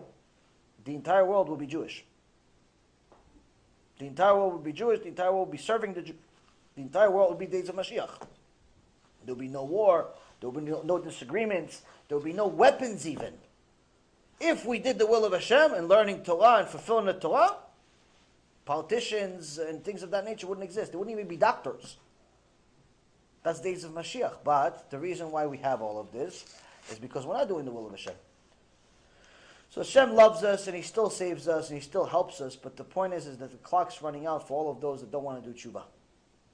So I mean, there's a uh, there's a lot of interesting things that happen in the world that are trying to wake people up. And I think that what's happened today with uh, Netanyahu and this uh, J.C. Penney advocate going into office, I think it's another sign to Am Yisrael the Mashiach is very close because realistically, to, if, if too, too much time passes between now and Mashiach, he's not going to have many, people to save. Baruch Hashem, people are doing tshuva, but there's a lot of people going off the derech too. Because there's so much confusion and so much things that are against the Torah, people are starting to think it's okay. So, B'ezrat Hashem, these, uh, these things will help Am Yisrael wake up a little more. Yeah. But I understand, wouldn't it make more sense if Mashiach would have came, let's say, 200 years ago when every Jew back then was keeping Shabbat? Last I checked, I'm not God. I don't run the world. Yeah, It's God's world. I don't run it for Him. I don't run, I run God's world.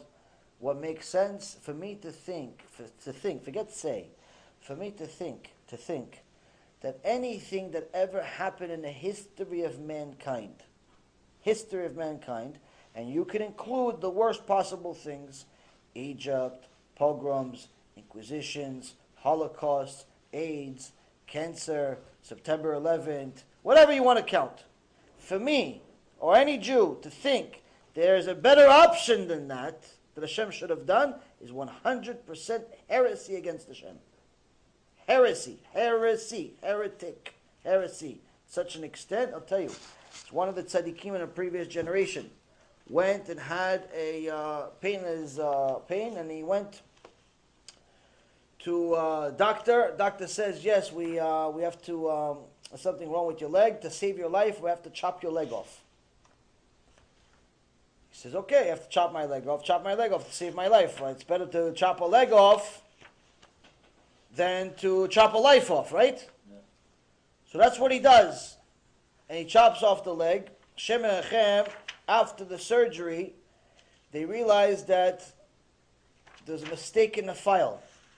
They took his file, mixed it up with a different person's file, and they realized that his file was actually just a, uh, you know, just an abscess, small abscess that could have fixed. No need to chop the leg off, no need to chop anything off. So they tell his family, and they don't know what to do. Doctors don't know what to do. So now the family is all embarrassed. Uh, you know, the father just chopped his leg off. Tzaddik, kadosh. I mean, just lost his leg. Hashem Erachem. Imagine that. Who's going to tell him? What are we going to tell him? How are we going to tell him? No one knows what to do. One of the people in the family, one of the cousins, didn't have exactly the best midot in the world as far as controlling his speech. So he didn't hesitate and didn't wait and didn't anything. He went straight up and went to the rabbi. He says, By the way, you know, they chopped off your leg. It was a mistake. The rabbi answers him. He says, What I learned from my rabbis is words that just came out of your mouth. The words that just came out of your mouth is 100% heretical. You are a kofel. He tells his own family, kofel. There's no such things as mistakes in the world. If Hashem didn't want my left leg to be chopped off, it would not be chopped off. Which means, if it got chopped off, that means Hashem signed off, chopped off. You saying something else is a mistake, you're kufir, he says, to his own family. You're kufir. Who is this? Rabbi Leib Gloiberman. Rabbi Leib Gloiberman. Alav HaShalom. So, to say that wouldn't it make sense, and wouldn't it make sense, and wouldn't it make sense, there's actually a very, very dangerous pasuk in the Torah for people that say such things. You should never say such things because it's in essence telling Hashem, by the way, I think that if I had your job, I'd do better. That's what it says. If I had your job, I think you'd do better. To say that to me, maybe you will do better. To say it to Hashem, for sure you're wrong. So the thing is, though, is that we have to be careful with the words we say, because even though it's innocent, even though it means well, you got to think. You got to think 500 times before any words leave your mouth. That's why you have two ears, one mouth. Listen double the amount of time that you speak. Listen double the amount of time that you speak. That's why you're supposed to show up to the shul at the beginning of the shul instead of the end of the shul, because that way you listen to everything that was said before and be able to have more information before you ask questions. But it's very, very important for everyone to know there is no such thing as a mistake in the world. There's no such thing as a mistake in the world. There's no happenstance. There's no coincidence. There's no nothing.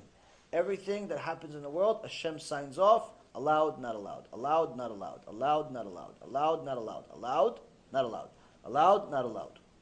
Nothing in the world happens without that. Yeah, but can't you argue the same thing for, let's say uh, they put an innocent man to death? No such thing. No such thing as an innocent man to death. Yeah, but didn't the Chafetz Chaim or one of these big guys ask uh, ask uh, a goy in charge of something? How do you know the people you're executing are really 100% guilty? Mm-hmm. So, I mean, based on, on what you're saying before, if an innocent person gets put to death, then it doesn't really he deserved it. Anyone that dies deserves to die. Anyone that even loses a fingernail deserves to lose a fingernail. We don't know necessarily the reason for it. We don't know the cheshbonot of Shamayim. We're not doing Hashem's accounting. But there's a principle in the Torah there's no suffering without sin. Sometimes the sin happened five minutes before, sometimes it happened 500 years before. It's not our business, it's not our world to run. Only thing that's in our hands is the decisions we make. We make decisions of whether to listen to Hashem or not. It's the only thing. Everything else is not in our hand.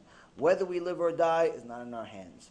Whether we're tall, short, rich, poor, married, single, uh, healthy, sick, all of those things are not in our hands. The only thing that's in our hands is whether we do what Hashem said or not. That's the only thing that's in our hands. Everything else, Hashem runs the world. To think for a moment that we're in control of our own destiny as far as whether we're going to be rich or poor or married or single or have kids or don't have kids is completely misunderstanding of the Torah. I'm going to tell you a story I heard twice. Today was the second time. To explain to you guys what is real emunah. Most people like to talk about emunah, but most people don't know the concept of what emunah really means. Now, this story I heard from the person that saw the story, not some person that told the story and told the story and told the story in 500 years past, and we don't know if it's the same story. It happened, and the person that was there watching the story told me the story. Okay? He said there was an Avrech Kadosh. Mamash, Avrech, somebody learns Torah. All he does, learn Torah Baruch Hashem. After almost 20 years of marriage, being a Avrech only, not working, just learning, just learning, just learning, Baruch Hashem, 15 kids. Ishtabach Shimon Hashem blessed them with kids, but he also blessed them with complete poverty. Now, when you guys think poverty, you're thinking maybe he only has one car from 1998. When you guys think poverty, he's like, yeah, maybe he only eats steak once a week. When an American thinks poverty, they're thinking, yeah, he's lower class. He makes 35000 a year. The poverty that I'm talking about here for this Avrech Kadosh 15 kids, the entire house is one and a half rooms. One and a half rooms. 15 kids, every one of the pair of the shoes they have to the whole house opens its mouth. Opens its mouth, if you get what I mean. All of them have holes in it. The pants every one of them wears have multiple holes you can put your legs through. He lives of what the kollel gives him. Doesn't work a day as far as regular job. Lurks, learns, learns, learns, learns, learns. Years. Once in a while, you know, he gets the panasah from the kollel. Where does he get panasah? 2,000 shekels a month. How much is 2,000 shekels approximately? Five, 600 bucks a month. Once in a while, he gets a gift. Once a week, gets a gift. Once every couple weeks, he gets a gift. What? A bag of potatoes. A bag of tomatoes maybe a few apples. This is what avrechim that we deal with, we talk to, we try to support. This is what they deal with. You guys living, you, you think you're, you're poor, you don't have enough money. You guys are Rockefeller next to these people. 15 kids. Wife Baruch Hashem Tzadikah. Guys, Tzadik learns one and a half rooms. One day the wife says, okay, that's it. Ravlach, enough. Why? At this point with 15 kids, we're at a point in this one and a half rooms where we're sleeping on top of each other now. Forget about sleeping next to it's, it's a foof, it's a it's it's, it's everything. No, no. Now we're sleeping. We're each other's bunk beds. You have to go do something. You have to go. You have to get somewhere somewhere else. You have to do something. She was okay. Me so avrech. Avrech is tamim kadosh. What does he know? He said, okay, so maybe I should study some Gemara Yerushalmi. Instead of the Bavli, maybe I should switch to Yerushalmi. Instead of the Babylonian Talmud, maybe I should study the, the, Jerusalem Talmud, maybe. What does he know? He, he knows Torah. What do you mean? What do I do? What do I do? She goes, no, no, you have to do something. Go pray, go do something. Misken, the guy, in 20 years, he never got pressure from his wife. His wife was Isha Tosha. Holy woman. She said, go learn. That's what I want you to do. But now, after all this time, now, up to here. Up to here the kids have uh, 18 holes in their pants. We need something. They're sleeping on top of each other. Okay, poverty is fine, but. So a guy got pretty scared. He's like, what am I going to do? Okay, I'll, I'll go pray. She goes, listen, don't go pray like you've been praying for the last 20 years. It's not working. Okay, okay, I'm going to go to the kotel. Misken, the guy goes to the kotel, goes to the kotel Maravi, the western wall. True story. Goes to the kotel Maravi, and he starts talking to Hashem, Shir HaMa'alot, starts in Tehillim, and he starts crying and crying and crying. 20 minutes, a half hour, an hour. Hashem, you know, uh, these are your kids. I'm not just my kids. We're partners. It's your kids, not as my kids. I'm doing, I'm just, it's your kids, Hashem. You have to take care of them, Hashem. He's crying to Hashem, and he's crying to Hashem, he's crying. An hour he's crying, an hour and 20 minutes an hour and 30 minutes, an hour and, a, and 40 minutes. Two hours he's crying with non-stop. The book, the Tehillim book, is soaking wet. Unbelievable how many tears this man had. After two hours of crying, he feels like this. Somebody taps him on the shoulder. He's shocked. He looks behind. It's an American guy. He knew a little bit of English. And the American guy says, Excuse me, sir. Why are you crying so much? Him, I'm sorry, so please, please, leave me, leave me alone. Look, uh, talks to Hashem, be scared. He goes, no, no, no, sir, please, I want to know. I've been standing next to you for two hours. I've never seen anybody cry so much. What's so bad about your life? Why are you crying so much? Two hours? You don't run out of tears? How do you cry for two? He goes, please, leave me alone. Let me go. I'm talking to Hashem, please. The guy was Akshan, mamash, stubborn guy, American guy. He goes, no, no, I have to know. What's so bad about your life that you're crying so much? Because you really want to know? Because yes, I want to know. He says the tears didn't start today. I'm crying for 20 years, I'm crying. 20 years of prayers, I'm crying. Why? I got fifth, all I know is I know a little bit of Gemara, I know a little bit of Tosfot, I know a little Shulchan Aruch, I know a little Torah. I got 15 kids. I have to feed all 15 kids with $500 a month. Each kid gets 25 bucks for the whole month to survive. I have 15 kids. We live in a room, one and a half, one and a half rooms. The whole house, 15 kids are sleeping on each other. Each one has multiple holes in his leg. Each one the shoes, each one. The guy got cheshbon. Oh, oh, oh, he got the whole history of why he's crying. After he stops talking, he says, You have 15 kids? He says, Yes, Baruch Hashem. So, can I see? What do you think? It's a Luna Park? no, please. I want to see. I want to see. Can I see it? Goes, Yeah, sure, you can see it. Can you take me now?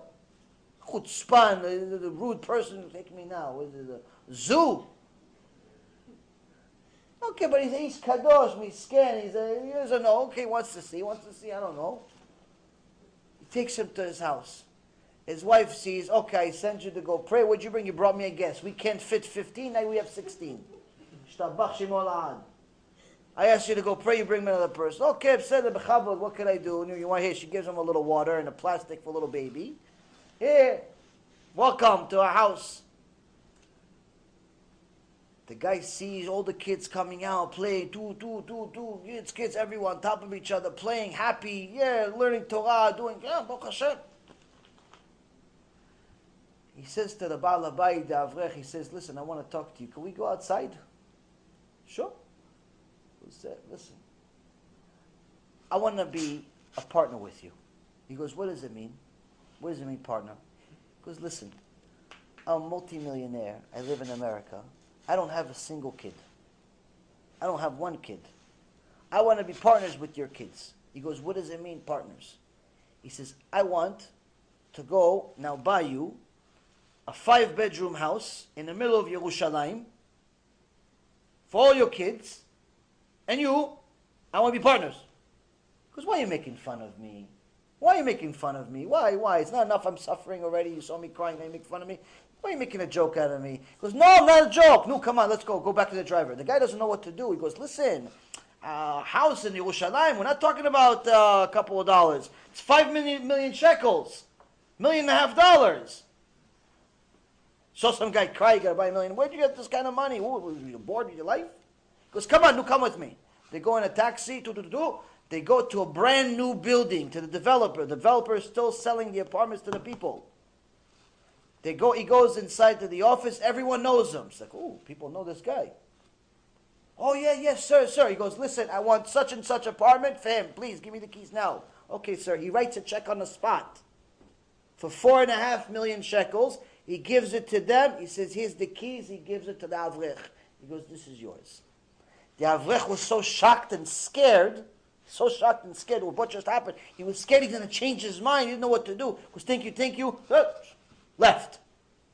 Goes to his wife, Here, we are moving. When? Now. The next day he comes to the kollel. He tells the Avrechim, he says, Listen, guys, we have Chanukah Bayit. We have good news. I was like, oh, what good news? You got a bag of potatoes this week? No, no, no, not the potatoes. Oh, you get tomatoes then? Better tomato, two bags of tomatoes? No, no, not tomatoes. I got a house. Like, no, come on with the house, you know, joker already in the morning. I got a house. Like, what house? I want to have Chanukat Bayit celebration tomorrow at my house. Please, this is the address. So they didn't believe him, but they said, whatever, he's inviting. Let's just go just to see what he's talking about. There has to be something here. They all go, and all of their hearts hit their shoes. Mamash dropped. They see this house. Mamash brand new house. Brand new, five million shekel, four and a half million shekel house. They're going into five bedrooms, a mamash a castle. Unbelievable. So how'd you get this house? You make five hundred dollars a month like the rest of us. How'd you get it? He tells them the whole story. They do the cheshbon, they do the accounting like an avrechta. I say, okay, if two if if two hours of crying is one house, we're gonna cry four hours tomorrow. All of them do a class trip the next day to Kotel Ma'aravi. All of them go to Kotel Ma'aravi the next day. And each one they start crying, Hashem, Shilim Alo, the Sinai, do, do, do, do, do, he's crying. The other guy's not crying up. No, no, come on, you're ruining the press for the rest of us. No, cry, no, do, do. They're crying an hour, an hour and a half, two hours, two and a half hours, three hours they're crying. Nothing happening yet. No problem. Three and a half hours they're crying. One guy gets. He thinks it's Eliyahu Navi. Turns around excited. A poor guy says, Staka, staka, staka. Destroyed everybody's morale. Everybody was so depressed after this, they didn't know where to go. To go to their rabbi, they can't. Why? He said, we missed a, a day of the kollel to go like this with this whole story. He's going to tell us, uh, I don't want you to come back anymore. But we have to, we have to ask somebody, we have to ask somebody, why did this happen to us? He prayed here for two hours, he got a five million shekel house. We prayed three and a half hours, we got staka requests. Something happened here. Nothing happens for no reason. So they picked a rabbi that doesn't know, and they went to him. Rabbi was tzaddik, and they told him the story, and they're all mamash like really, really upset. He says, "Listen, there is, there is a Tehillim. There's a Tehillim where David HaMelech, Love Shalom, he says something extraordinary.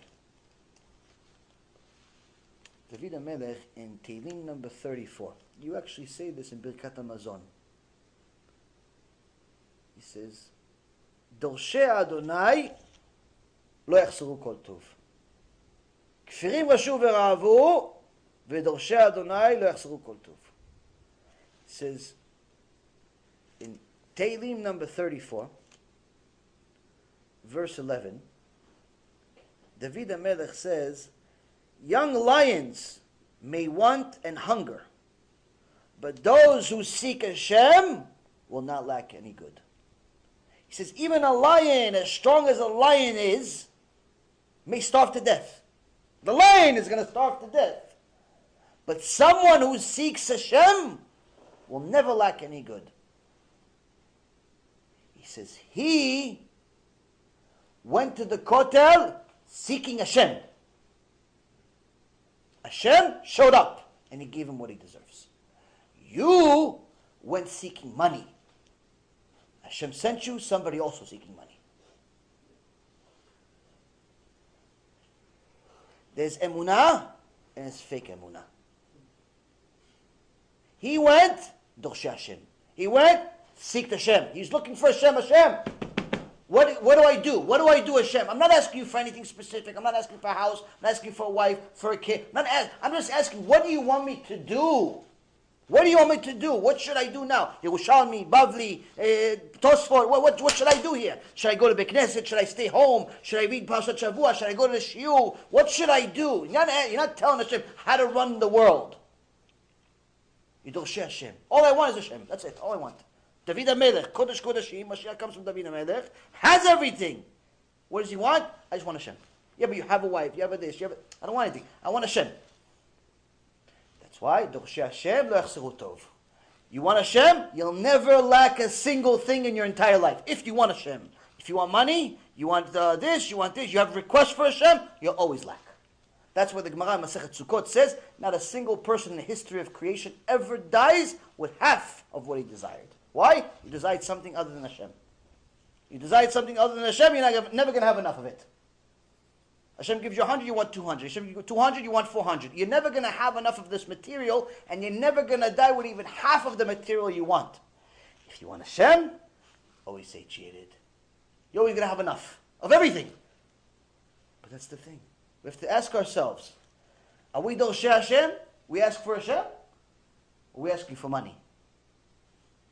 We like Hashem when He gives us money? Or we like Hashem also when He doesn't give, us money?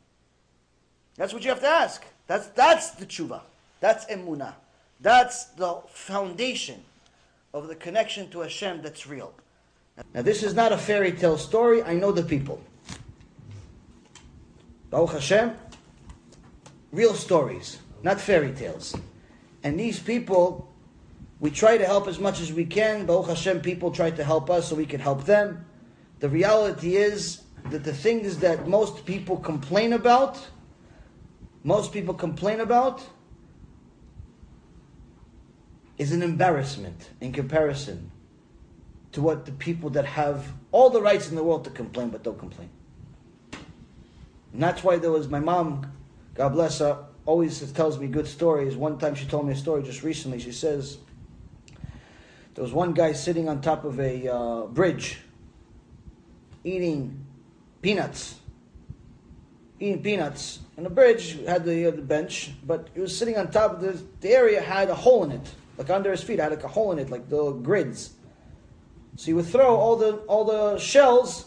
He would eat the peanut, throw the shells, eat the peanut, throw the shell, eat the peanut, throw the shell, because like a garbage disposal or whatever it was under him. And he's thinking to himself, ah, Hashem only gave me peanuts. My friend has walnuts. My friend has cashews. My friend has this. My friend has this. He has this. He's thinking about what everybody else has, what everybody else has, what everybody else has, and I only have peanuts. All I have is peanuts. All I have is peanuts. And he's like, ah. And he looks down and he sees a guy waiting for the shell to hit his head. He says, Baruch Hashem, and eats the shell. Baruch Hashem, and eats the shell. Baruch Hashem, and eats the shell. Do you understand? Somebody always has less than you. If you're not grateful for what you have, it doesn't matter how much Hashem is going to give you. You're never going to have enough. If you're grateful for what He give you, you're already rich. Who's rich? Someone who's happy with a share. You're thinking about what he has and what he has and what he has and what he has, and you're questioning Hashem. Not only are you never going to be happy, but you're also technically questioning the Borei Yitbarach. You're questioning the hand that feeds you, which already is stupid. So, this Rabotai Karim is a little bit of Musar at the end of Musar to help us get through the week. Be'ezrat Hashem, next week we're going to continue with this Mishnah. Next week we're going to talk about wild beasts and why they come to uh, the world, why we're in the exile, why we live in America, why we live in the uh, Egypt of today.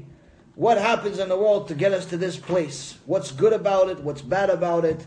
Be'ezrat Hashem, this will help Am Yisrael wake up a little more. More people do tshuva, more people convert, more people do the will of Hashem, and Be'ezrat Hashem help us all do tshuva. Baruch Adonai Amen ve'amen.